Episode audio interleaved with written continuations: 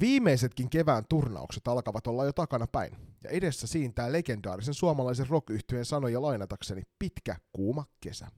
Vaikka pelit ovat tauolla, ei sähly lepää eikä lepää loistokästikään. Tukeva kattaus F-liiga kaalaa, siirtonurkkausta sekä uutispuuroa tarjolla tässä loistokästin 37. jaksossa. Tervetuloa mukaan.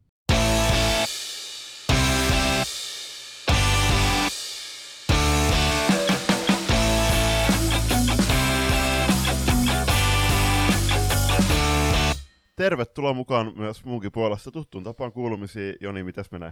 No, jonkinnäköinen äh, lenssu menossa tässä. Alkuviikosta oli niin kuin oikeasti semmoinen olo, että ei maailma ehkä, maailma ehkä selviäkään enää mihinkään suuntaan. Et niin pahasti en ole ollut kipeä, että olisi pitänyt mistään pois olla, mutta voimat on ollut ihan järkyttävän vähissä. Nukuttu huonosti koko viikko, niin onneksi, onneksi suostui toi Aisa parini siirtelemään podcastin nauhoitusta tälle, tälle seuraavalle päivälle, tälle, niin kuin, että sai nukuttua vihdoin kunnon yöunet edelliseen puolentoista viikkoa suurin piirtein. Niin vähän on semmoinen olo, että pystyisi jaksaa, jaksaa paremmin. Ja tietysti viikonloppuna oltiin myöskin loistokästin taajuudelta tutussa Helsinki Junior Challengeissa ja ää, tuli sieltä hopeaa kunnia, kunnianosoitukset vaan sinne T16-sarjan voittaneille Northern Starsille. Hienon matsin vetivät siihen viimeiseen peliin kohdattiin mukavasti kolme kertaa ruotsalainen vastustaja ja mukavasti kolme kertaa pyhittiin lattia ruotsalaisilla, niin se on aina positiivista. Ennen kaikkea se oli hienoa kuulla, kun Truussa Edenön valmentaja sanoi, että heidän joukkueensa ei ole hävinnyt koko kauden aikana yhtä raidutta peliä ja me voitettiin heidät sitten se sama joukkue kahteen kertaan, niin heillä oli varmasti miellyttävä reissu, mutta hieno turnaus.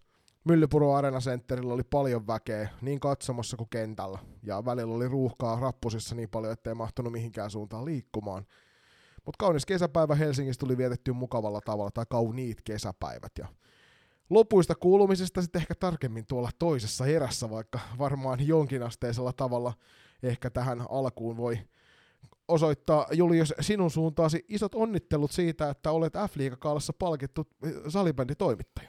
Kiitos samoin, rakas ystäväni. Tota, kiitos, kiitos. Äh, siitä turnauksesta ennen kuin mennään mun kuulumisiin, niin minkälainen taso siellä oli ja miten sä, katoiko niiden muiden ruottalaisjoukkueiden otteet, että miten ruottalaiset pärjäs verrattuna suomalaisiin? No siis mä näin jokaisen ruotsalaisjoukkueen, joka oli meidän lohkossani pelaamassa, ja tuossa sitten kun mentiin välier, puolivälierävaiheeseen, niin kahdeksasta jatkoon menneestä joukkueesta, niin viisi oli ruotsalaisia ja kolme suomalaisia.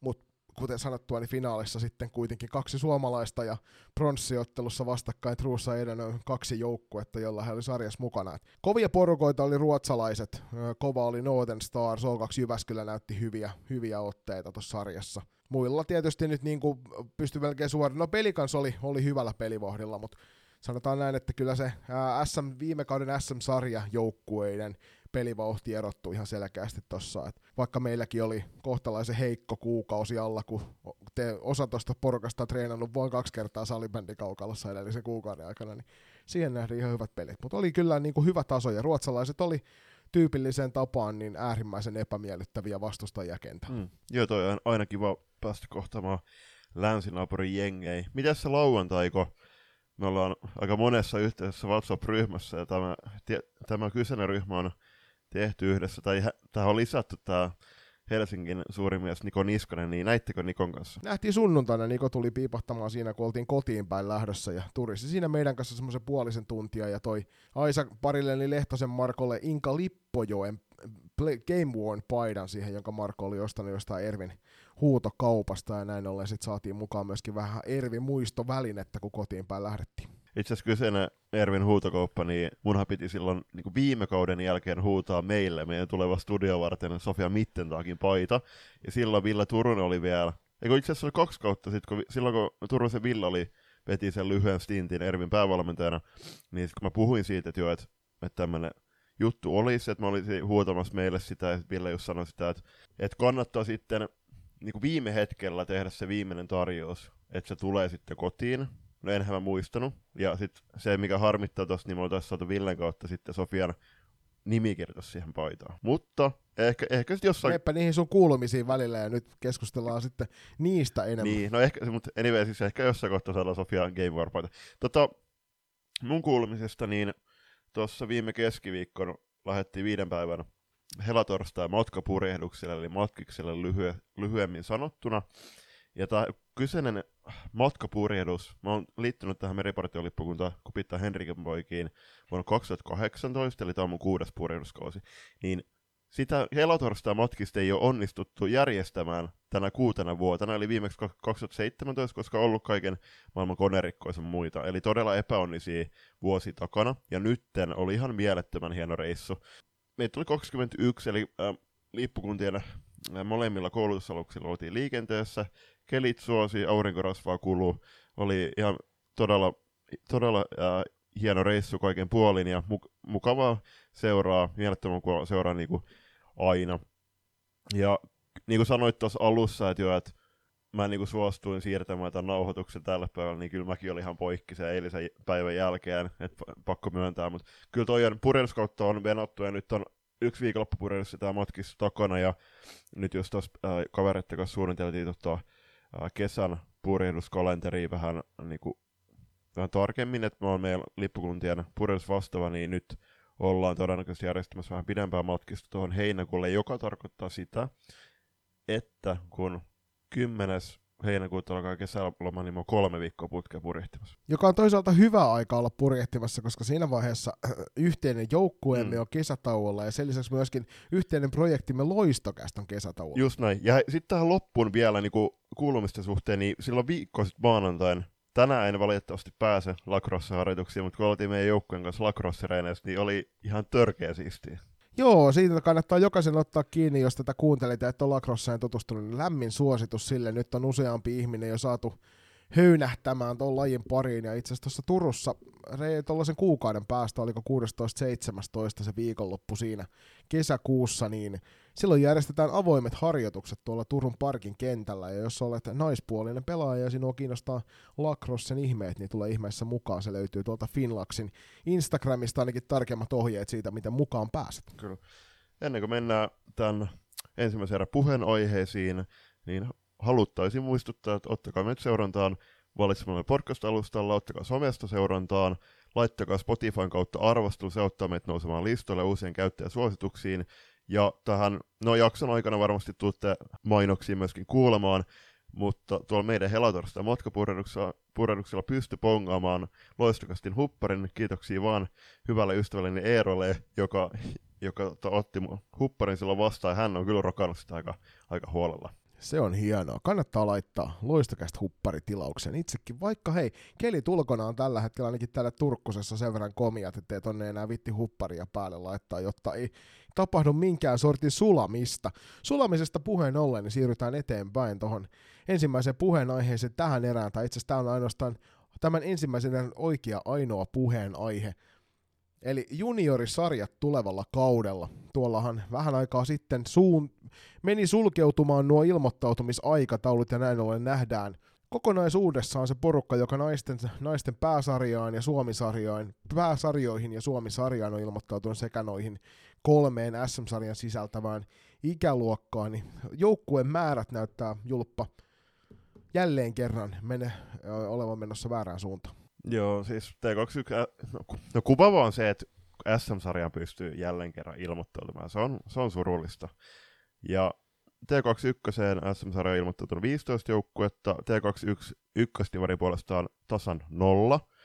T18 SM-sarjan 14 joukkuetta, T18 alue kautta ylialueeseen sarjaan on ilmoittanut neljä ja kunnia mainita Erevikin Akatemialla Oilersilla, SP Heinolalle sekä OIF Valkoselle, jotka on jotka haluavat ainakin lähteä tuohon sarjaan.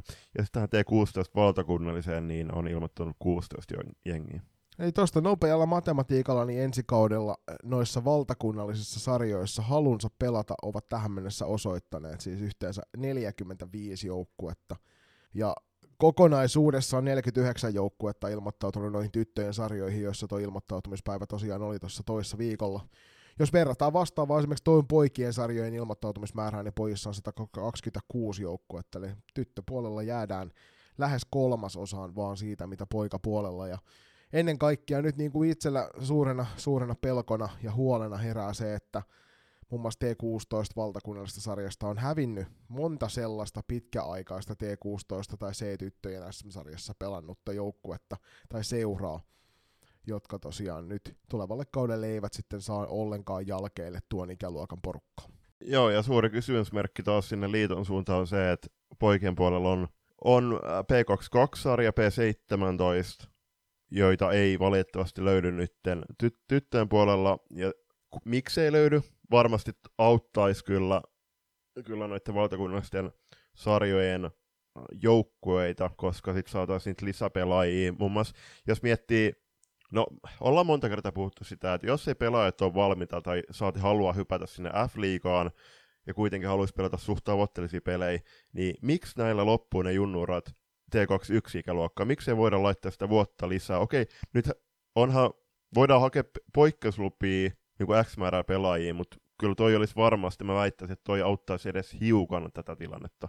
Joo, siis varmasti jos me nostettaisiin vaikka T22 ja T17, noin kaksi ikäluokkaa tuossa, ja T19 anteeksi, niin se muuttaisi sitä tilannetta siinä suhteessa, että nyt sinne mahtuisi siihen kyseiseen ikäluokkaan sitten niin kuin kolmen eri vuosiluokan pelaajat, ja sitä kautta saataisiin mahdollisesti enemmän pelaajia sinne.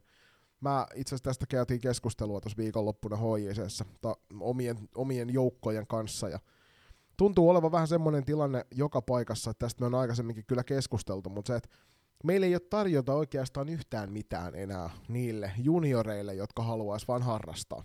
Eli harvalla seuralla on tietenkään noissa niin kuin ne seurat, jotka on onnellisessa asemassa ja esimerkiksi vuokraavat tai omistavat omaa halliaan, ja varsinkin kun ottaa huomioon ne seurat, jotka on täysin muun muassa vaikka kaupungin tai kunnan armoilla siinä, mitä, mitä vuoroja he saa, niin sieltä on vaikea lähteä jyvittämään semmoisilla höntsäporukoilla.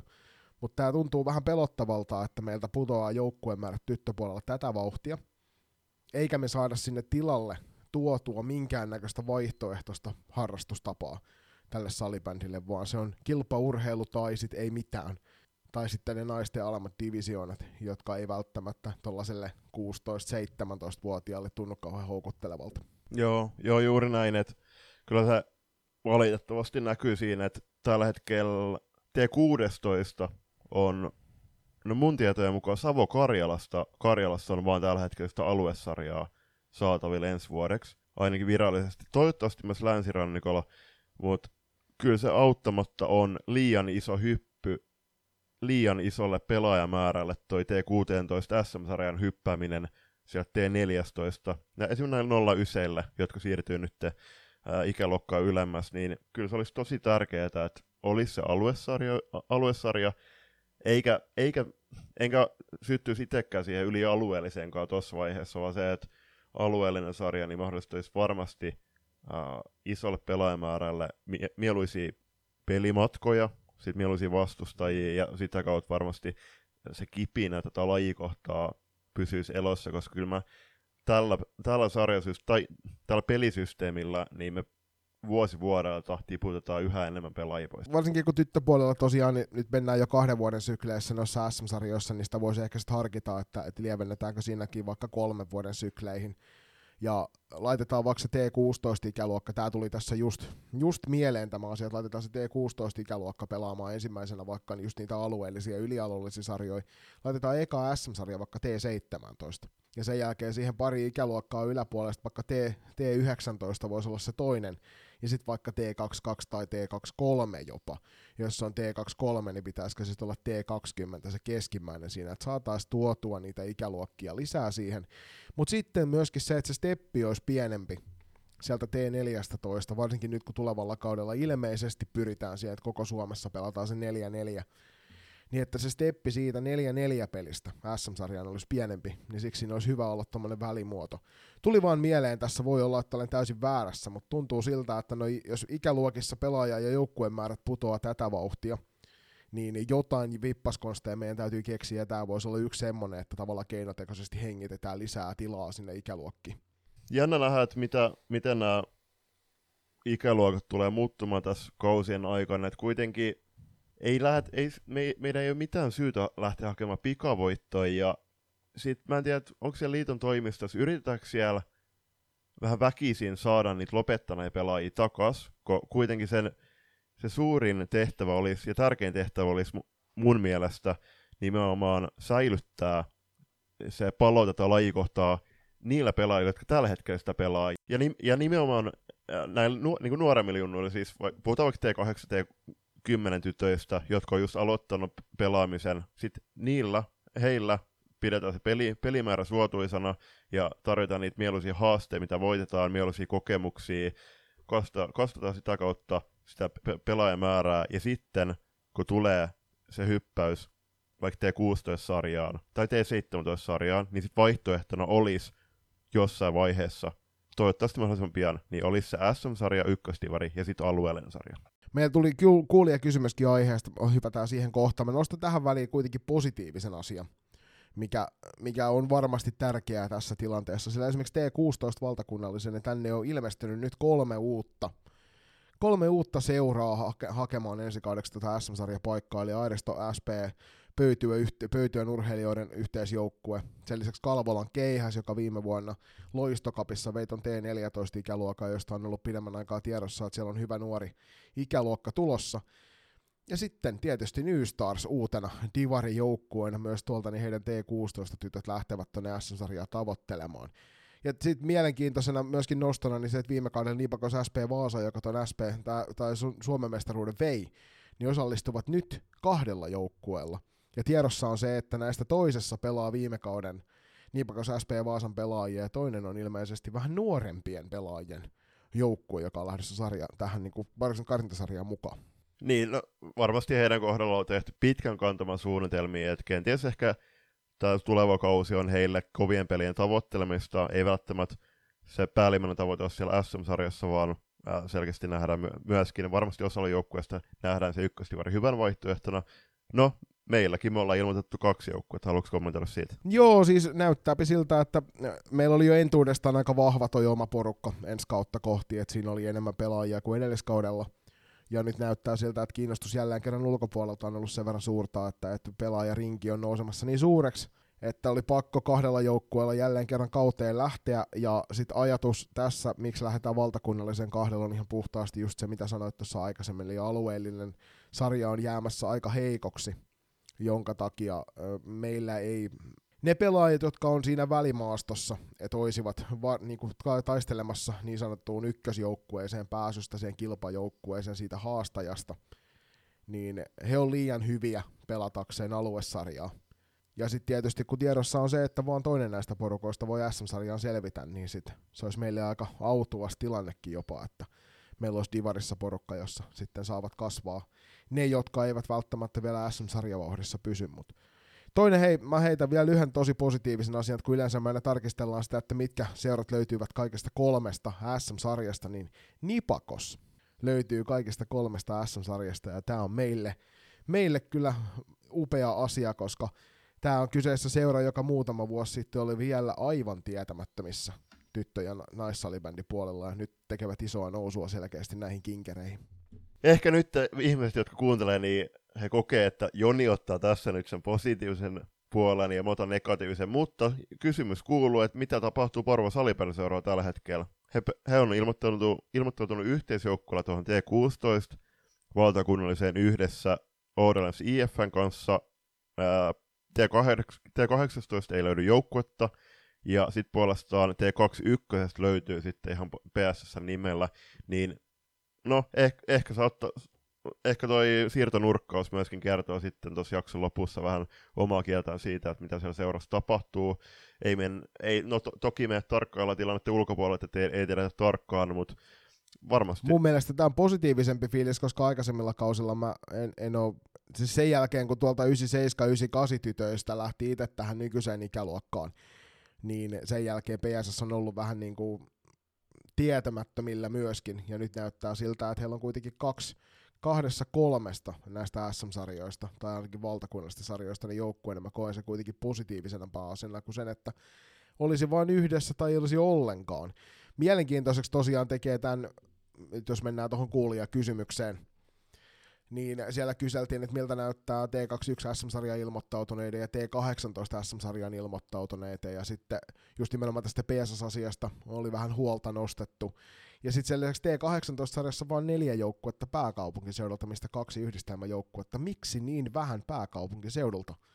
No me ei kumpikaan vaikuteta pääkaupunkiseudulla tähän varmasti sen alueen ihmisillä on paremmin kerrottavaa. kylmä tosiasia on kuitenkin se, että kilpailutilanne pääkaupunkiseudulla on aika huomattava, ja nyt varsinkin kun tuossa menneenä kausina pääsarjatasolle sieltä on noussut uusia, uusia joukkueita, niin se väkisinkin verottaa myös tätä junioripuolta, koska aikuisikäisiä pelaajia noihin kaikkiin joukkueisiin ei löydy, ei ainakaan sen tason pelaajia, kun sinne halutaan niin se varmasti osittain ainakin vaikuttaa siihen, että minkä takia tuolla sitten junioripelaajien määrä on pienempi, koska ne siirtyy sitten niihin seuroihin, jossa on mahdollisuus pelata vaikka ensi kaudella Divaria tai Suomisarja. Joo, ja tuohon Porvon tilante- tilanteeseen vielä, niin se on hienoa, että Oif ja Pessi on alkanut tekemään tuota yhteistyötä, mutta niinku, mä toivon, että toi Nipakos SP Vaasan esimerkki päättyneet kaudelta antaa myös vähän jatkumoa tulevilla kausilla ja muut seuraa perästä, koska tuommoisen yhden kauden yhteistyöt, niin okei, sillä, sillä mahdollistaa sitten yhden, yhden kauden pelit tämän ikäluokan pelaajille, mutta kyllä se olisi sitten kaikkien etu, että se yhteistyö jatkuisi vähän pidempään.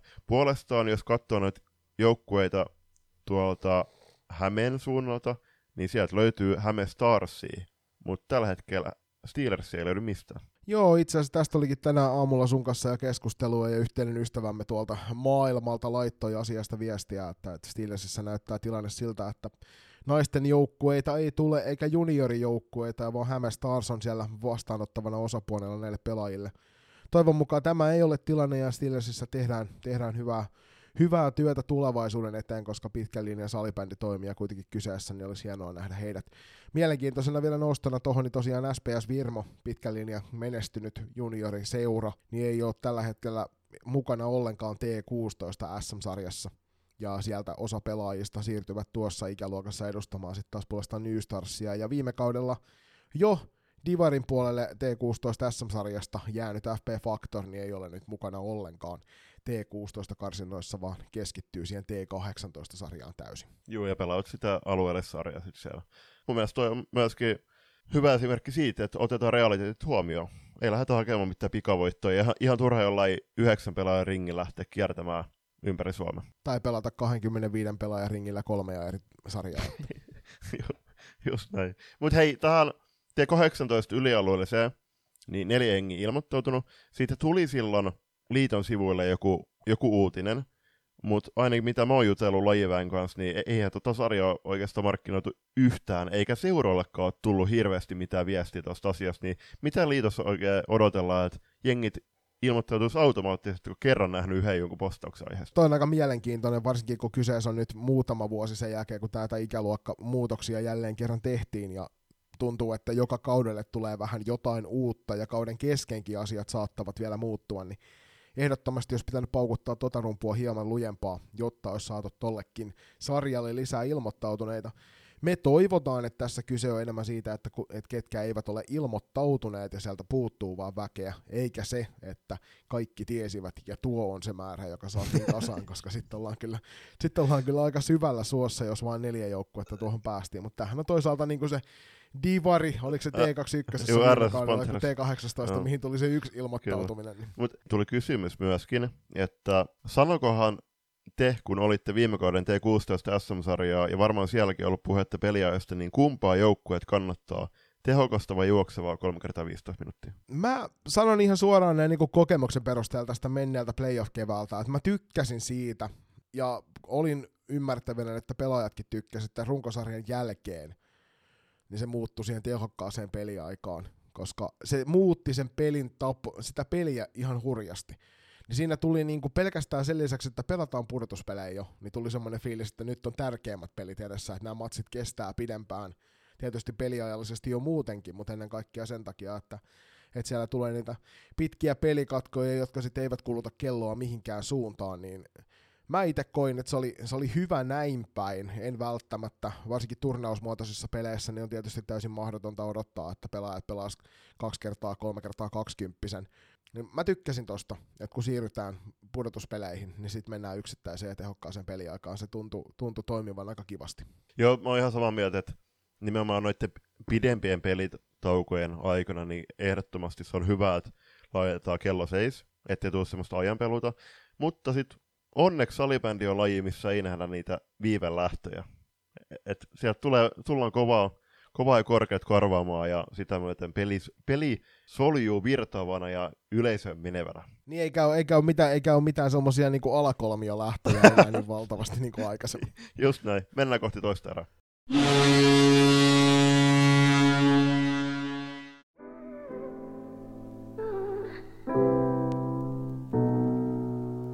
Lenkkipoluille, reenimatkoille ja pidemmille bussireissuille seuraksi. Loistokäästä. Loistokästi toinen erä on tällä kertaa pyhitetty ihan täysin tuonne F-liiga Kaalaan, joka tässä menneellä viikolla juhlittiin Lempäälän Black Boxissa. Siellä oli paikalla koko Suomen salibändi Kerma, lukuun ottamatta Loistokästin hostikaksikkoa Juliusta ja Jonia. Meillä oli Juliuksen kanssa ikävä kyllä aikataulun takia ongelmia päästä paikan päälle. Lähetettiin videotervehdys kylläkin, sillä me oltiin julppa palkinnon saajia. No otetaan ne meidän puheet. Mehän ollaan kirjoitettu myös omat äh, Instagram postaukset aiheesta, ja kyllä me... Toki mä en tiennyt, että tämä oli semmoinen, että piti kirjoittaa neljä ja puolen sivun essee asiasta, oli... että mä kirjoitin vaan nopeasti ensimmäisen kolme lausetta, kun tuli mieleen, ja sitten mä katsoin, että jaahas, tää äijä one taas meikäläisen kyllä, siellä, että täytyy varmaan käydä korjaamassa toi oma kyllä. teksti kanssa sellaiseksi puole, puolentoista, puolentoista romaanin mittaiseksi. Ja se oli kolme ja puoli sivua. Mutta, äh, so, joo, siis juuri näin, ja siihen No loistakasti, me varmasti tullaan myöskin joku postaus tekemään aiheesta vielä, koska jos menette katsomaan kenties nytten nau jaksoa kuunnellessa, niin näyttää siltä, että me ollaan unohdettu tämä meidän tunnustus ja palkinto kokonaan meidän somefiidistä, mutta otetaan se ihan tähän jakson loppuun. Mutta kiitos kaikille onnitteluista tuohon palkintoon liittyen ja kiitoksia F-liikalle siitä, että kutsuitte meidät tonne Goolaan. To- toivottavasti saadaan myös ensi vuonna kutsu. Toki ymmärretään, että me, jos me nyt äh, niin feidattiin F-liiga ja oltiin ihan muualla, niin ymmärretään, jos tota, evätte meitä pääsyn nyt seuraavaksi viideksi vuodeksi. Niin eikä odoteta myöskään sitä, että saadaan seuraava kerran kutsu myös palkittavina, vaan voidaan, voidaan osallistua mielellään myös media-edustajina. Mutta joo, valtavat kiitokset myös minun puolestani. Oli todella sydäntä lämmittävä, sydäntä lämmittävä toi tunnustus. Tiedettiin se toki, ennen kuin se teille armaat katseli, kuuntelijat ja katselijat siellä meidän somessa, niin ennen kuin se selvisi, niin me tiedettiin tämä toki jo pidemmän aikaa etukäteen, ja vaan harvat ja valitut saivat siitä kuulla. Mä taisin kertoa yhdelle ihmiselle ennen kuin, ennen kuin edellisenä iltana kerro, kerrottiin sitten yhdessä puoliksi eräälle, eräälle läheiselle Kyllä. tämä asia. Mä, mä en myönnä mitään. Siis pidetti, pidetti, pidettiin vakka kan, tai kantta vakan päällä ja oltiin tosiaan niin kuin, pyrittiin parhaamme tekemään, ettei sitä eteenpäin infota ja se varmasti niin kuin Julppa sanoi, niin ei somessa näy tällä hetkellä muuta kuin meidän omissa, mutta laitettiin kiitosvideo paikan päälle, nauhoitettiin se äärimmäisen ihanassa aurinkoisessa Turussa – ja kiiteltiin siinä kovasti. Tämä video ehkä mahdollisesti myös eksyy jossain vaiheessa tuonne näkyviin, mutta siinä vaiheessa kun meidän pokaali ja plakaati ilmestyy paikan päälle tänne meille päin, niin siinä vaiheessa sitten tehdään niistä postausta. Ja oliko Julppa ihan väärässä, vai oliko itse Kinnuin Official, kun otti vastaan meidän palkinnon? no ainakin kuvas päätellä, ja mitä me nyt, no itse, hei tuohon purehduksia palata vielä, niin vähän harmittaa, niin siis istuun uusien niin kuin aurinkolasien päälle, jotka on vielä kaiken lisäksi vahvuudella, mutta mitä mä katsoin, katsoin niin kyllä siellä oli kauden salibänditeko oli Jari Officialian hyppysissä. Mutta hei, mitä tuohon Afrika-gaalaan näin ulkopuolisen silmin, kun katsoin niitä kuvia, videoja, niin olipa hienosti järjestetty. Nyt tuntuu, ja nyt äh, mä en tiedä tuliko sulle, mutta mulle tuli semmoinen hirvittävän positiivinen ja lämmin tunnelma niistä kuvista, että iso posi sinne Koskisille, jotka on ilmeisesti olleet ainakin isolta osin ottamassa näitä tunnelmakuvia. Todella onnistuneita otoksia ja niistä välitty semmoinen hyvä tunnelma myöskin tänne niin kuin kotikatsoman puolelle. Ja isoa posia siitä, ja tosiaan tulla tilaisuus itsessään näytti kyllä arvokkaalta ja varmasti asiaan sopivalta just nimenomaan sen takia. Solt sinne oli paikan päälle saatu päinvastoin kuin esimerkiksi NHL vastaavissa tapahtumissa niin ihan kunnon artistivieraitakin. Joo, Joo, harmi, että ei ollut kääriä. Uh, ja si- siitäkin kääriästä, niin itse asiassa meillä ei ole ollut vissiin jaksoa Euroviisojen jälkeen, niin me oltiin pureuduksella katsomassa sitä, niin kyllä se harmitti, ettei, ettei Jere voittanut sitä palkintoa. mitä mieltä itse oot? No siis mä en, en lähde tuohon sen syvemmälti, ei välttämättä ole minun tyylistäni musiikkia. Taka, takaisin studioon. Onnea vaan, onnea, onnea vaan niille, niille jotka, jotka sieltäkin palkinnot sisään, sisään toivat sitten. Mennäänkö he tarkemmin tuohon FF-liigagaalassa annettuihin palkintoihin vai onko sulla on. vielä itse gaalasta on, on, siis Twitteriä kun katsoin tuolta 5G-yhteyden varasta aina kun, aina kun tuolta saaristossa semmoinen aukesi, niin luin Twitterissä, että, että voisiko toi gaala olla avoin tilaisuus, että sinne pystyisi ostamaan lippuja. Ja no e, se kyllä meinaisi sitä sitten, että se järjestettäisiin ehkä vähän isommassa kuin toi Black Boxi, että sinne saa, saisi sitten niin kuin lajiväkeä laajemminkin tulemaan, koska tämä on nyt kutsuvierastilaisuus. Niin, mutta toisaalta mun mielestä oliko Isotalo Ilari siellä, kun perusteli hyvin, hyvin sen, että minkä takia näin, koska sitten siihen pitäisi rakentaa ehkä tiukempi ohjelma ympärille, samoin kuin se, että jos se striimattaisi ulospäin.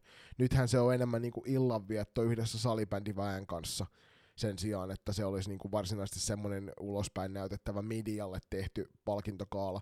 Ja mä toisaalta tykkään kyllä siitä ajatuksesta, että siellä saa rauhassa gaala, gaalaan osallistuvat ihmiset niin seurustella muiden salibänditoimijoiden kanssa ja ottaa ihan rennosti sen sijaan, että siellä joka ikisessä kulmassa olisi fani kameran kanssa tai mahdollisesti suoraa lähetystä johonkin, johonkin päätteisiin tekemä, tekevä yritys, niin si, si, itse pidän siitä ajatuksesta kyllä. Hyvä pointti, ja toivottavasti ensi, ensi keväänä sitten päästään itsekin paikan päällä aistimaan sitä tunnelmaa.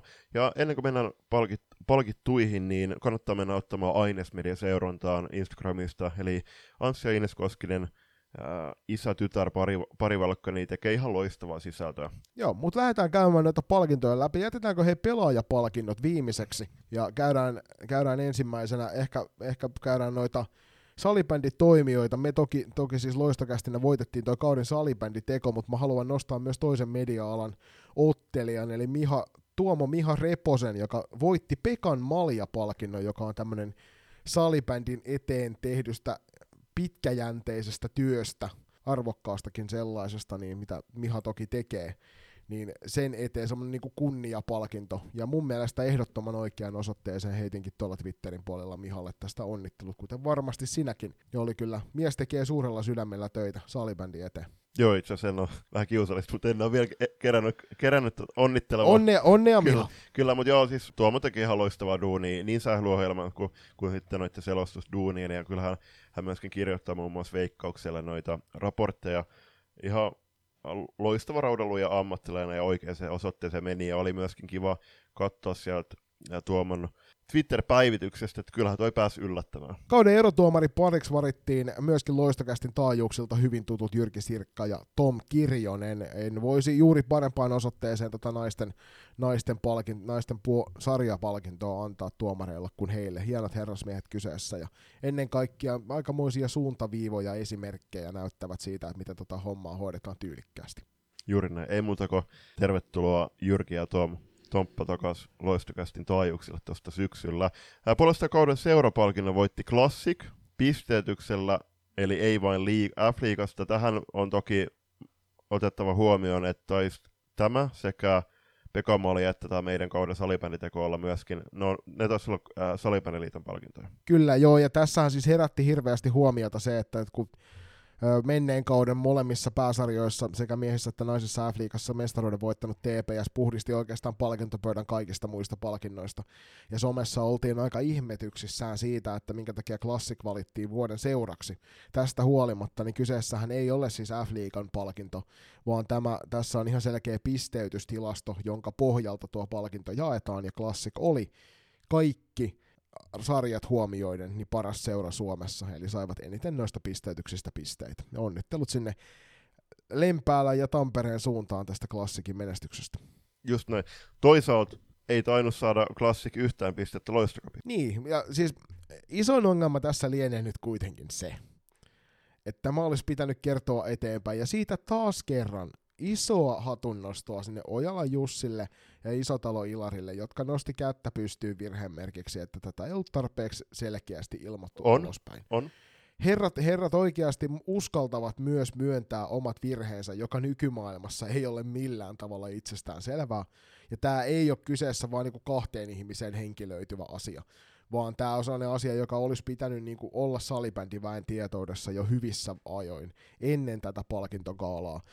Kuitenkin F-liiga Kaalan nimellä, kun se kulkee, niin voit automaattisesti olettaa nimen perusteella, että nämä palkinnot jakaa F-liiga, eikä salibändiliitto, kuten tässä tapauksessa. Niin ja kyllähän me laitettiin meidän loistakasti storyin kiitokset F-liikalle ja lajipäälle, kun olisi pitänyt Kyllä. myös salibändiliittoa kiittää, ja niin kuin ollaan myös kiitelty ää, sen jälkeen. Mutta joo, mä oon ihan samaa mieltä, että et tosi hienoa toimintaa Jussi tai Ilarilta, mutta oli ne myöskin, se on tosi kiva mun mielestä, että jengi myöskin uskaltaa haastaa näitä juttuja sitten tuolla somessa.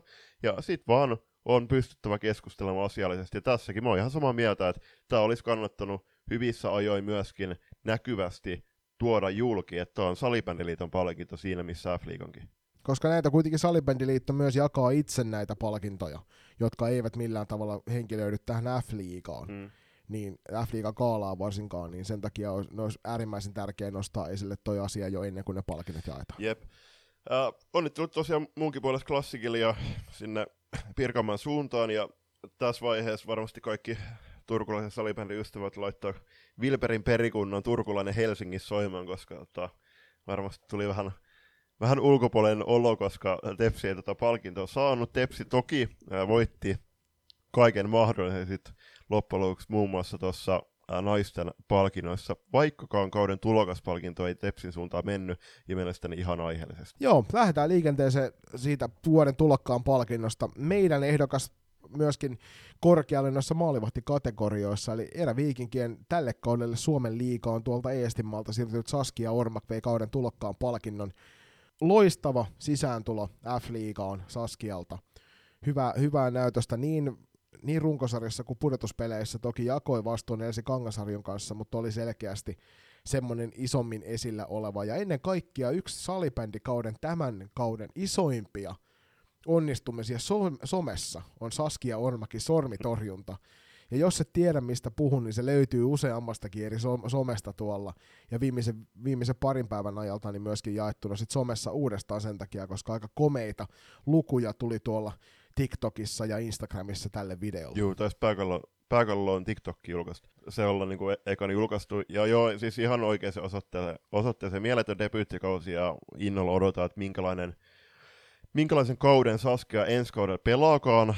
Ja kyllähän edelleen täytyy kehua, kehua tätä veskaria siitä rohkeudesta, minkä hän, millä hän tuli vieraaseen maahan pelaamaan, pelasi todella korkealla tasolla, ja teki kahden vuoden jatkosoppari, eli selkeästi on tavoitteet korkealla, ja kyllä toi lupaa varmasti hyvää Marko Virtasen valmennettavalle Viron maajoukkueelle tulevia, tai tulevaa Singaporen kisa, kisoja ajatellen, niin totta kai myöskin niin kuin kauemmin tulevaisuutta ajatellen, koska Saskia ilman muuta kehittyy tuossa kehittymistä.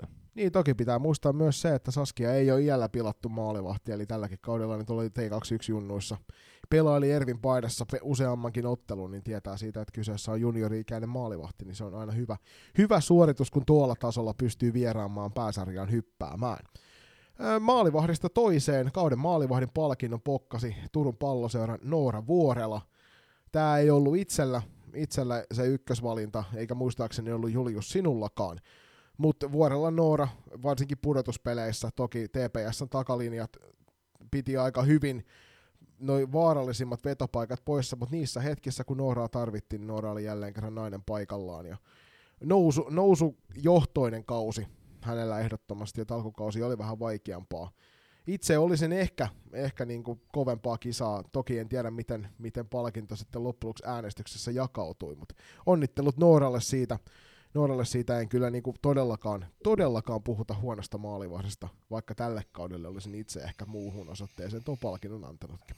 No joo, toistamiseen toista vuotta putkeen tämä nimitys tuli Nooralle ja kyllä mä nyt sen perustelun otan, otan vastaan, että jos et sä hävii yhtään ottelua F-liigassa tällä kaudella, niin kyllä se, kyllä se palkinto ihan ansaitusti loppujen lopuksi tänne Turkuun tulee, mutta kyllä siinä oli taistelemassa Saskia ja Julia Kataja varmasti niin kuin ihan loppuviivalle saakka, mutta kyllä toi, että voitat Suomen mestaruuden häviämättä otteluakaan, niin kertoo siitä, että oot hyvä veskari ja oot varmasti myöskin vahvasti ympäröitynä tuonne Singaporen mm ryhmään.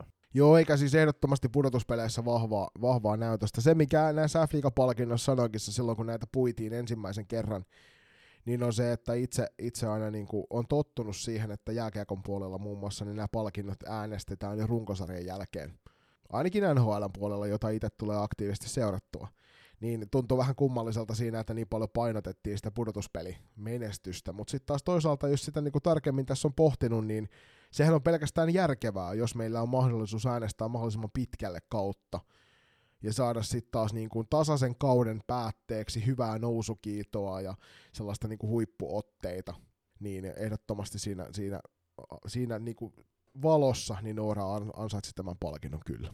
Joo, siis ostan kyllä tuonkin perustelun, että kun sanoit, että just, että normaalisti runkosarjan jälkeen noi, ost, noi, syö, niin kuin, noi palkinnot nimetään ja valitaan, koska no, jos sä mietit, että jos sun joukkue jää vaikka pudotuspelien ulkopuolella tai tippuu vaikka siinä puolivälierä-vaiheessa ja oot pelannut ihan tajuttoman hyvän kauden, niin kyllä sä kuitenkin, jos sä oot niiden, sen raadin mielestä kuitenkin pelannut kohtu, tai todella vahvan kauden, niin olisi se nyt vähän nihkeet, että sit sen takia sut dumattaisi pois sit listasta. Kyllä. Mennään eteenpäin. Siirrytään vuoden puolustajan palk- palkintoon, joka menee myöskin tuonne Turun palloseuran puolelle aika huikean kauden pelannut Emilia Pietilä pokkasi tuon palkinnon, ja tämä oli julppa meillä molemmilla lapulla juurikin näin, eikö siinä? Täysin oikein osoitteeseen meni tämä palkinto. TP pelasi ihan mielettömän hyvän kauden, pelasi todella hyvän kauden loiston takalinjoilla edelliskaudella, ja no taidettiin valita myöskin vuoden tyttöpelaajaksi tässä viime, viime vuonna. Huikea kausi Tepsin takalinjoilla oli tosiaan jou- joukkueessa, jossa – oli jo aikaisemmin kova puolustus, mm. niin nosti sen puolustuksen tekemisen ihan uudelle tasolle tällä kaudella, ennen kaikkea just nimenomaan sillä huikealla pallollisella osaamisellaan hyökkäyspäähän. Mutta osoitti myös sen, että tiukan paikan tullen niin osaa myös laittaa ne työhallit päälle ja puolustaakin, joka on hienoa. TPS-puolustuksesta tähän väliin pieni tällainen julppamainen anekdootti, että tuolla SP Vantaa kun voitti, en muista missä poika-ikäluokassa nyt kultaa HJCssä, niin Kira Virta oli pelaamassa tässä kyseisessä joukkueessa. Näin siellä TPS, nyt Pietilän Emilian TPS, seura kaverin pelailemassa myös HJCn puolella. Mm. Eikö se pakkipari? Niin, taisi olla. Siis aika paljonhan se eli hetkittäin se, niitä, että millä tavalla ne peluutti näitä. Mutta kyllä, mutta EPltä tosiaan, niin kuin sanoit Julppa, niin huikea kausi kyllä ehdottomasti. Ja ansaittu, ansaitusti pokkaa tuon kauden puolustajan palkin. Kyllä. Joo, ja tähän väliin niin onnittelut myöskin Kira Virralle HJC kullasta, varmasti kovat juhlat myöskin tuolla Lohjan suunnalla. Ja EPltä, EPltä niin sä sanoit just, että, että kuin hyvähän on myöskin hyökkäyssuuntaan, niin mun mielestä siinä korostuu ennen kaikkea se, että kuin hyvähän on myöskin tuomaan itse pallolla ja, ja jalalla sitä palloa sieltä omat puolustusalueet hyökkäysalueelle, koska välillä tuolla F-liigassakin nähtiin niitä bussimuodostelmia sinne ke- keskellä kenttää johonkin 60 prossaan pysäköitynä, niin siinä vaiheessa just tämän kaltaisia pelaajia tarvitaan. Joo, on uskomattoman liukas kyllä tulemaan sieltä kovankin paineen alta sen pallon kanssa yli puolen kentän. siitä. Ja sitten tietysti kun sulla on hyökkäyspäädyssä pelkkää maajoukkuepelaaja, niin siellä kun jaat palloa eteenpäin, niin yleensä olet aika nopeasti sitten maalipaikalla sen suorituksen jälkeen, kun pallon sinne nostat. Mutta ehdottomasti näin. Mennäänkö sitten kauden hyökkäjän puolelle? Se ei varmasti kenellekään yllätyksenä tule, kenen nimi siihen paperin raapustettiin. Mm. Milla Nurlundille toistamiseen? Eikö, joo, toistamiseen, koska eikö Hanna Niemelä voittanut pari kautta sitten muistaakseni. Mutta tämäkin meni ihan, ihan taas meille oikeaan osoitteeseen. Ja toki sitten tietää myöskin sen, että ei hänen tarvitse aina olla pelejä ratkomassa. Että jos tuntuu, että tänään vähän reittä kiristää, niin siellä joku muu voi sitten laittaa vähän lisää turpanappia pohjaa ja tehdä sitten ne tarvittavat maalit siihen peliin. Että mikäli joutuisi, pela- tai sanotaan, että pelaisi sellaisessa joukkueessa, jossa pisteiden tekeminen olisi välttämätöntä sen oman joukkueen menestymisen kannalta joka ilta, niin sitten siinä tapauksessa väitän, että toikin pistesäläke olisi huomattavasti paljon suurempi, mutta tässä tapauksessa niin aina ei tarvitse puristaa niitä viimeisiä mehuja itsestä irti, joka näkyy varmasti siellä runkosarjassa muissa mm. muutamissa peleissä. Juuri näin. Siis erittäin onnistunut kausi, millä kaikin puolin. Tuli takaisin maajoukkojen ympyröihin, pelasi mielettömän hyvän kauden F-liigassa. Mun mielestä monipuolisti myöskin pelien tämän kauden aikana, joka lupaa hyvää myöskin, myöskin noita MM-kisoja varten. Ja no, seuraava stintti on edes, edes Kurvosen kesäliirillä ja kyllä mä nyt uskallan väittää, että Milla on siinä mm koneessa mukana. Se on kaiketi todella tärkeä tavoite Millalle, Millalle päästä sinne ja tekee, tekee kyllä mielettömästi duunia. Duunia varmasti sen tavoitteet. Tähän väliin ehkä on hyvä nostaa pieni kuulija palaute, palaute, mehän ollaan sanottu sitä, että Tepsillähän on laadukkain reeniarki. Ja sitten on, mä kävin keskustelua ihan puhelimitse myöskin tämän asian tiimoilta, ja sieltä uskallettiin heittää semmoinen vastaväite, että miten minä tai sinä Joni tiedämme sen, koska me ei olla ollut reeneissä paikalla, mutta jos paikalla on selkeästi laadukkain f joukkue, sitten sen klassikin dynastian, joka pelastasi toki silloin naisten salibändiliigan liigan nimellä, mutta kyllä mä uskallan väittää, että näiden pelaajien avulla löytyy se laadukkaan treeniarki. Niin ja nyt pitää sitten muistaa myös, että millä tavalla me perustellaan tätä laadukkainta treeniarkia, niin se on ihan puhtaasti se, että vastaan tulevat pelaajat ovat kovemmalla tasolla, jotka pakottavat sut itsesi parhaimpaan joka kerta harjoituksessakin. Et jos sulla on kauden maalivahti, kauden puolustaja ja kauden hyökkääjä samassa joukkueessa, niin ellei nää vedä kaikki ihan vihkoon harjoituksissa, ja kuten tiedossa on, niin tässä joukkueessa on aika korkea, kor, korkea se vaatimustaso joukkueen sisällä ja myöskin sieltä valmennuksen puolelta. Tämä varmasti on siis muuallakin. Mutta kun sä laitat sinne maajoukkuetason pelaajia, jotka ovat omien pelipaikkojensa ehdotonta kärkeä, ei vaan Suomessa, vaan niin kuin maailmanlaajuisesti, niin se on väkisin kovempi se treeniarki kuin se, että vaikka sun treeneissä on vaikka nuoriso- ja maajoukkuepelaajia, niin he eivät ole vielä tekemisessään samalla tasolla. Ikävä kyllä. Varmasti sinne pääsevät motivaation ja harjoittelun kautta. Mutta tällä hetkellä, kun sulla on ko- kovimmat vastassa, niin se on ehdottomasti silloin myöskin se kovin harjoitteluympäristö. Ja jos se on se kovin harjoitteluympäristö, niin se on aika lähellä sit jo sitä laadukkainta harjoitteluympäristöä. Enough said. Mutta menemme eteenpäin. Yllätyksenä kauden MVP-palkinto Julius meni Milla Nordlundille. Joo. No, tässäkin toki, että no siis täysin oikeaan osoitteeseen, mutta onko hän, onko arvokkain pelaaja? Siis, on, siis tämän palkinnon nimi, onko se joukkueellen arvokkain pelaaja vai miten? Tätähän, tätä, tätähän me sun kanssa pohdittiin silloin, kun näitä, näitä mietittiin tarkemmin, että mikä on se kriteeristö tällä. Sarjan arvokkain pelaaja, varmasti. Mutta meillähän, mehän pohdittiin sitä niin päin, että jos sä poistat tämän pelaajan mm. joukkueesta, niin pärjääkö se joukkue?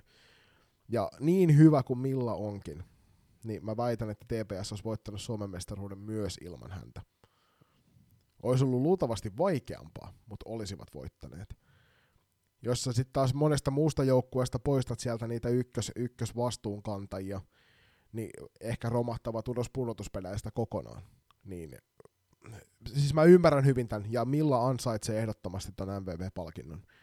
Mutta tämä on myöskin asia, joka, joka voisi ehkä tarkemmin niin sanotusti uloskirjoittaa, että mitkä ne kriteeristöt on. Onko se omalle joukkueelleen, onko se sarjalle. Niin sitten jos se on sarjan, niin ehdottomasti. Ehdot, siis ei mitään hmm. kysettäkään. Mutta jos se on omalle joukkueelle, niin sitten sit nostetaan ehkä pieni kysymysmerkki jo sinne mukaan. Mutta se kysymysmerkki tulee tosi kaukana muutaman huutomerkin hmm. takana. No nostetaanko mukaan?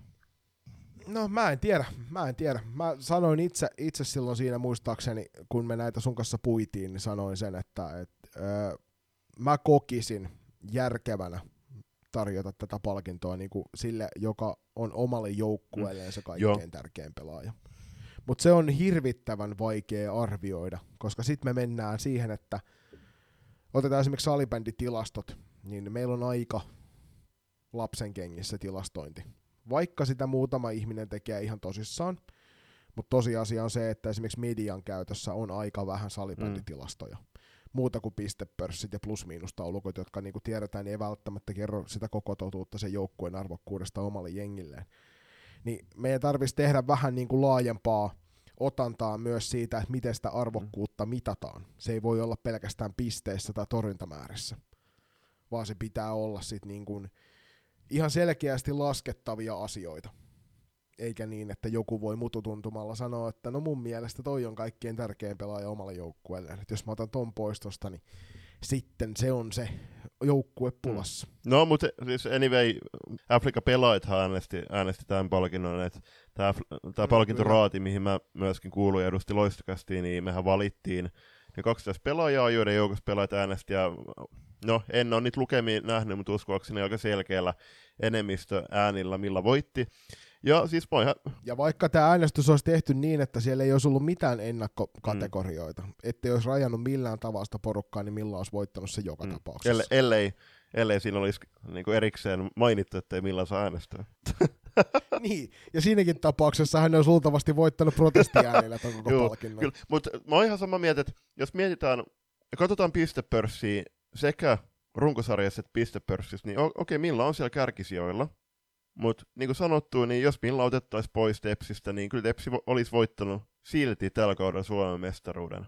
Mutta sitten kun miettii, niin onhan, onhan Milla nyt ollut kaksi kautta putkeen hyvin erityislaatuinen ja poikkeuksellinen pelaaja f kentillä Niin, mm, niin si- siinä mielessä ihan oikeutettu valinta ja ei, ei missään nimessä ole tätä palkintoa millään pois. Mutta sitten tohon, että okei ne vali, valintakriteerit, että mä oon ihan samaa mieltä, että sitä tilastointia pitäisi pystyä laajentamaan ja monipuolistamaan.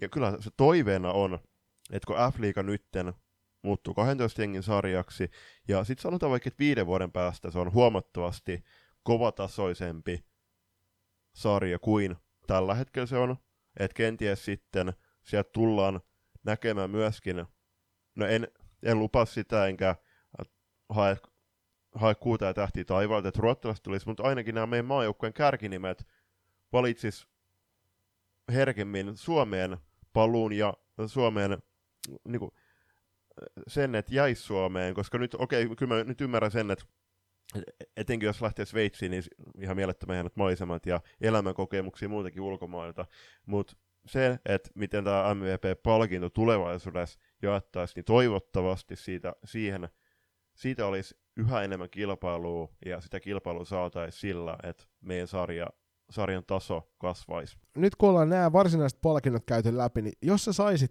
valita yhden palkinnon, mikä tällä hetkellä F-liigasta vielä puuttuu. Se voi olla jostain toisesta lajista, jossa sun mielestä jaetaan äärimmäisen hyvä palkinto. Niin mikä se palkinto olisi? Mikä F-liigan pitäisi vielä jakaa erikseen? Mm, siis mikä se on kauden, siis herrasmiespalkinto? Eli mikä se olisi sitten niinku... Lady, Lady niin, Pingahan se taitaa olla tuolla, tuolla niin. niinku NRin puolella, joo. Siis mun mielestä, niin sano mä, Niin siis mä näkisin, se, se oli toinen mikä mulla oli mielessä, mutta tämä sä mun mielestä nostit hyvän pointin esille tuosta Millasta ja siitä arvokkuudesta. Tavallaan se, miten hän on omalla persoonallaan ollut myöskin arvokas. Ennen kaikkea nyt, kun hän puhui niistä, niistä henkisen puolen mm. jutuista ja pitkistä loukkaantumisjaksoista, niin tavallaan mä haluaisin nähdä palkinnon pelaajistolle siitä, että äh, semmoinen, joka niinku vie lajikuvaa eteenpäin. Koska meillä on monta, monta, monta hienoa pelaajaa, jotka tekevät tämän lajin eteen – vähän niin kuin huomaamattomastikin tosi paljon töitä. Näkyvät enemmän kuin muut. Niin mä mieluusti näkisin semmoisen palkinnon, missä arvostetaan sitä työtä, mitä nimenomaan niin kuin pelaajat tekee sen kentän ulkopuolella tämän lajin eteen. Niin se olisi semmoinen mielenkiintoinen palkinto, mikä, tota, minkä mä haluaisin näitä täfliika nappaa jatkossa käyttöön. Joo, no mun, mun puolesta voitaisiin noin molemmat palkinnot ottaa, ottaa ehdottomasti, että se, miten niin herrasmies pelaaja, niin tai no se Lady Ping-palkinto, niin se, että miten se kunnioitus oma joukkuetta, kanssapelaajia muita pelaajia vastaan ja muita, jo, no, muita joukkuetta vastaan, että miten se kunnioitus, he, kunnioitus huokuu oikein sitten muualle. Ja sitä myöten se, e, se esimerkillisyys tulisi esiin, esiin, niin mun mielestä äh, se olisi hyvä, hyvä kriteeri. Ja sitten toi sun pointti, niin no varsinkin nyt esimerkiksi milloin kohdalla muutenkin, niin siis, nämä, siis mielenterveysjutut, mekin ollaan juteltu niistä tosi paljon, ja jossain kohtaa ollaan puhuttu myöskin, että tehtäisiin siitäkin jakso, niin kyllähän tämä äh, keskustelu ilmapiiri mielenterveysongelmista on mun mielestä tosi paljon vapautunut viime vuosina, ja se on ihan äärimmäisen hieno juttu. Et puhutaan vaikka mieli rystä ja noista, niin kyllä se nuoret pelaajat ja vanhemmat pelaajat, niin kyllä he kaipaa esimerkkiä, ja se esimerkin voima tässäkin on se, että kaik, kaikki ongelmat pystytään ratkaisemaan, ja Milla on loistava esimerkki siitä. Meille tuli myös, ettei me pelkästään niin positiiviseksi, niin meillä tuli kuulijapuolelta kysymystä. Mehän ehdoteltiin nimiä näille kaikille palkinnoille ja MVP-palkinnoille ollaan ehdotettu jo kolma, kolmatta vuotta nimiä. Tänäkään vuonna emme saaneet naisten F-liigan MVP-palkinnolle nimeä, vaikka miesten puolella Mika Kohonen trofi on jo pidemmän aikaa pitänyt paikkansa, mutta kuulijakysymys kuuluu näin. F-kaalassa jaettiin taas Mika Kohonen palkinto miesten sarjan MVPlle, mutta naisten MVP-palkintoa ei ole vieläkään nimetty. Ehdotuksia ansioituneista naispelaajista, joiden mukaan palkinto voitaisiin nimetä, on heitelty ilmoille lukuisia, mutta onko niin, ettei heistä kukaan ole päättäjien mielestä kuitenkaan tarpeeksi ansioitunut ja odotetaan, että joku nykyisistä pelaajista lopettaa ja palkinto voidaan nimetä hänen mukaansa? vai pidetäänkö naisia niin eriarvoisena, ettei naisten palkinto ansaitse mm. omaa no, nimeä? No, tuon vikalauseen nyt voidaan, se voidaan kumota. Totta kai siis arvostus, ar, arvostus löytyy tätä skeneen kohtaan. Mutta kyllä, kyllä se nyt selkeästi on havaittavissa, että me odot, odotetaan näköjään sitä, että verkauppi lopettaa. Ja sitten voidaan nimetä se verkauppi. Mutta sitten tossakin, niin Mika, okay, Mika Kohonen on eittämättä yksi isoimpia lajilegendoja miesten puolella.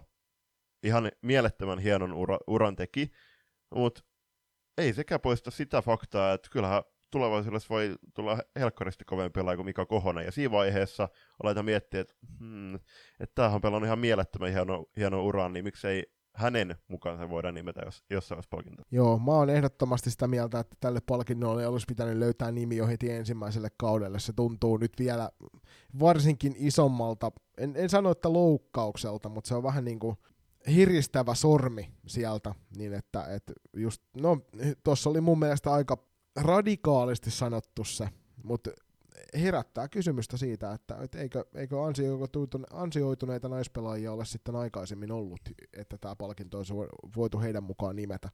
Ehkä siinä pelkona persiissä on sitten se, että jos tälle olisi annettu vaikka Kassu Saarisen nimiä, mitä sitten kun vaikka se Veera Kauppi haluttaisiin siihen laittaa, niin palkinnon Ei, nimi pitäisi joo. muuttaa. Mutta nämä on, nämä, on, nämä, on kysymyksiä, nämä on kysymyksiä, jotka olisi voitu miettiä sitten hyvissä ajoin. Musta tuntuu, että tämä, tämä tuntuu typerältä nyt niin kuin kolmatta vuotta putkeen, neljättä vuotta putkeen, mm. kuinka pitkään tässä on mennyt, että nyt meillä on edelleenkin tämä tilanne ihan sama.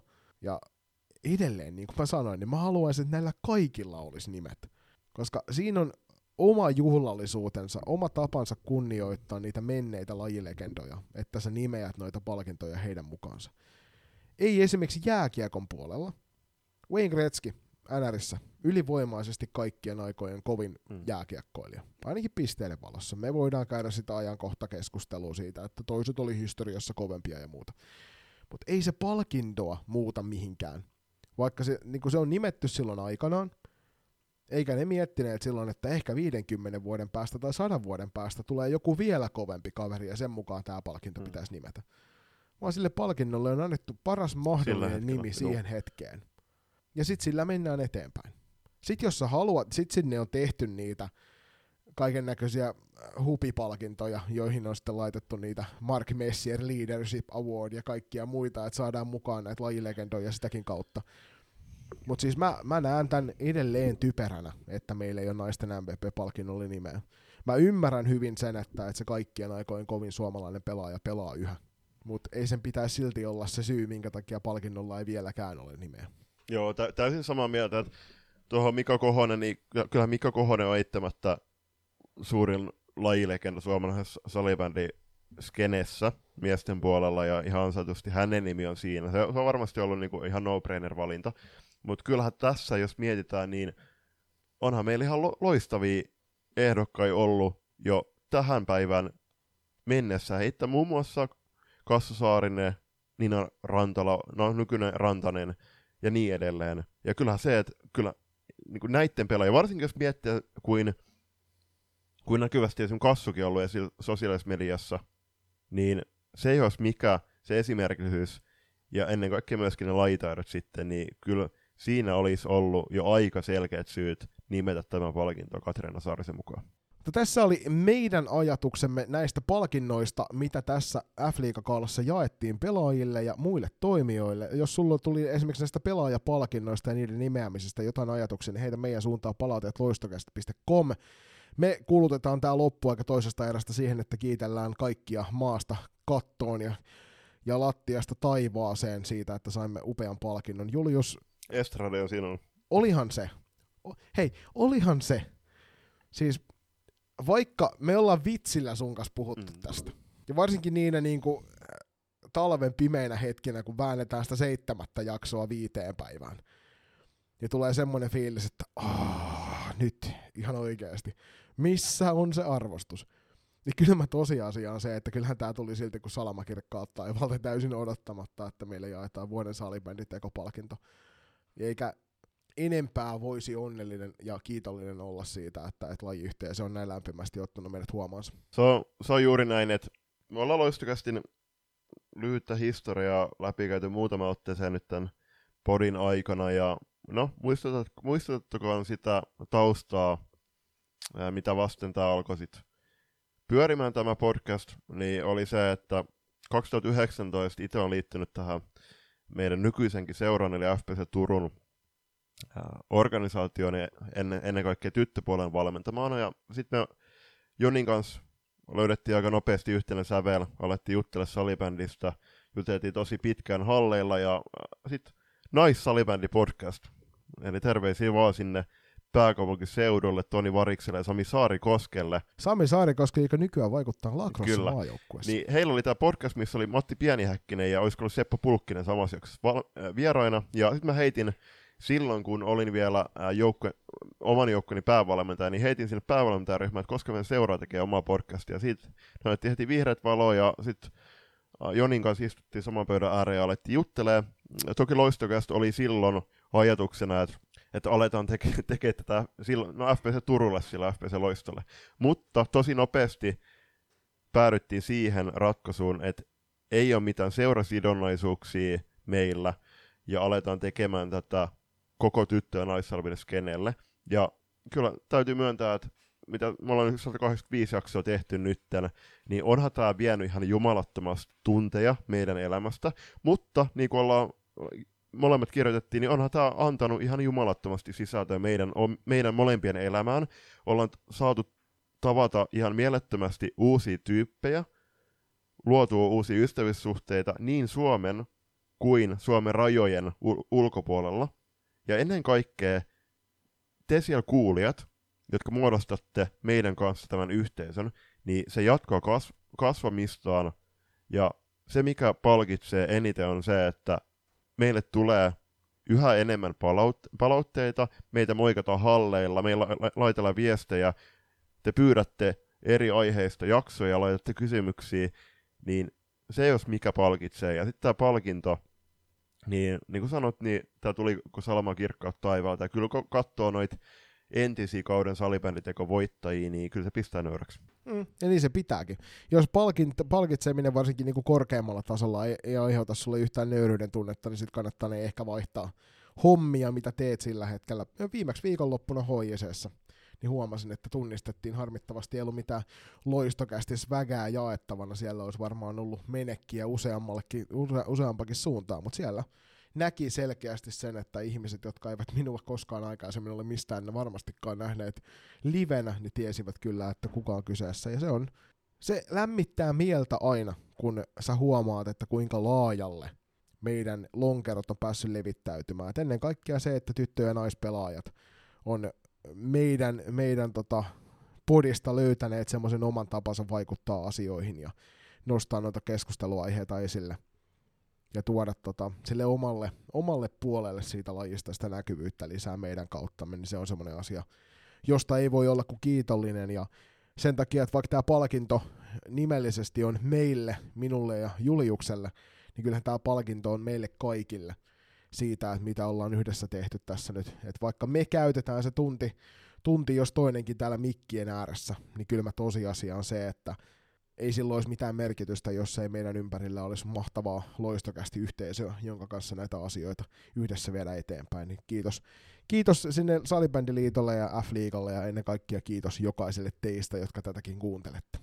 Tämä meidän yhteisö, lajiyhteisö ja tyttö- ja naissalibändiskeneen ympärillä pyörivä yhteisö, niin toki me ollaan myöskin siinä etuoikeutusasemassa, että me ollaan päästy kymmenen ihmisten kautta myöskin juttelee mikrofonin kautta jaksoissa.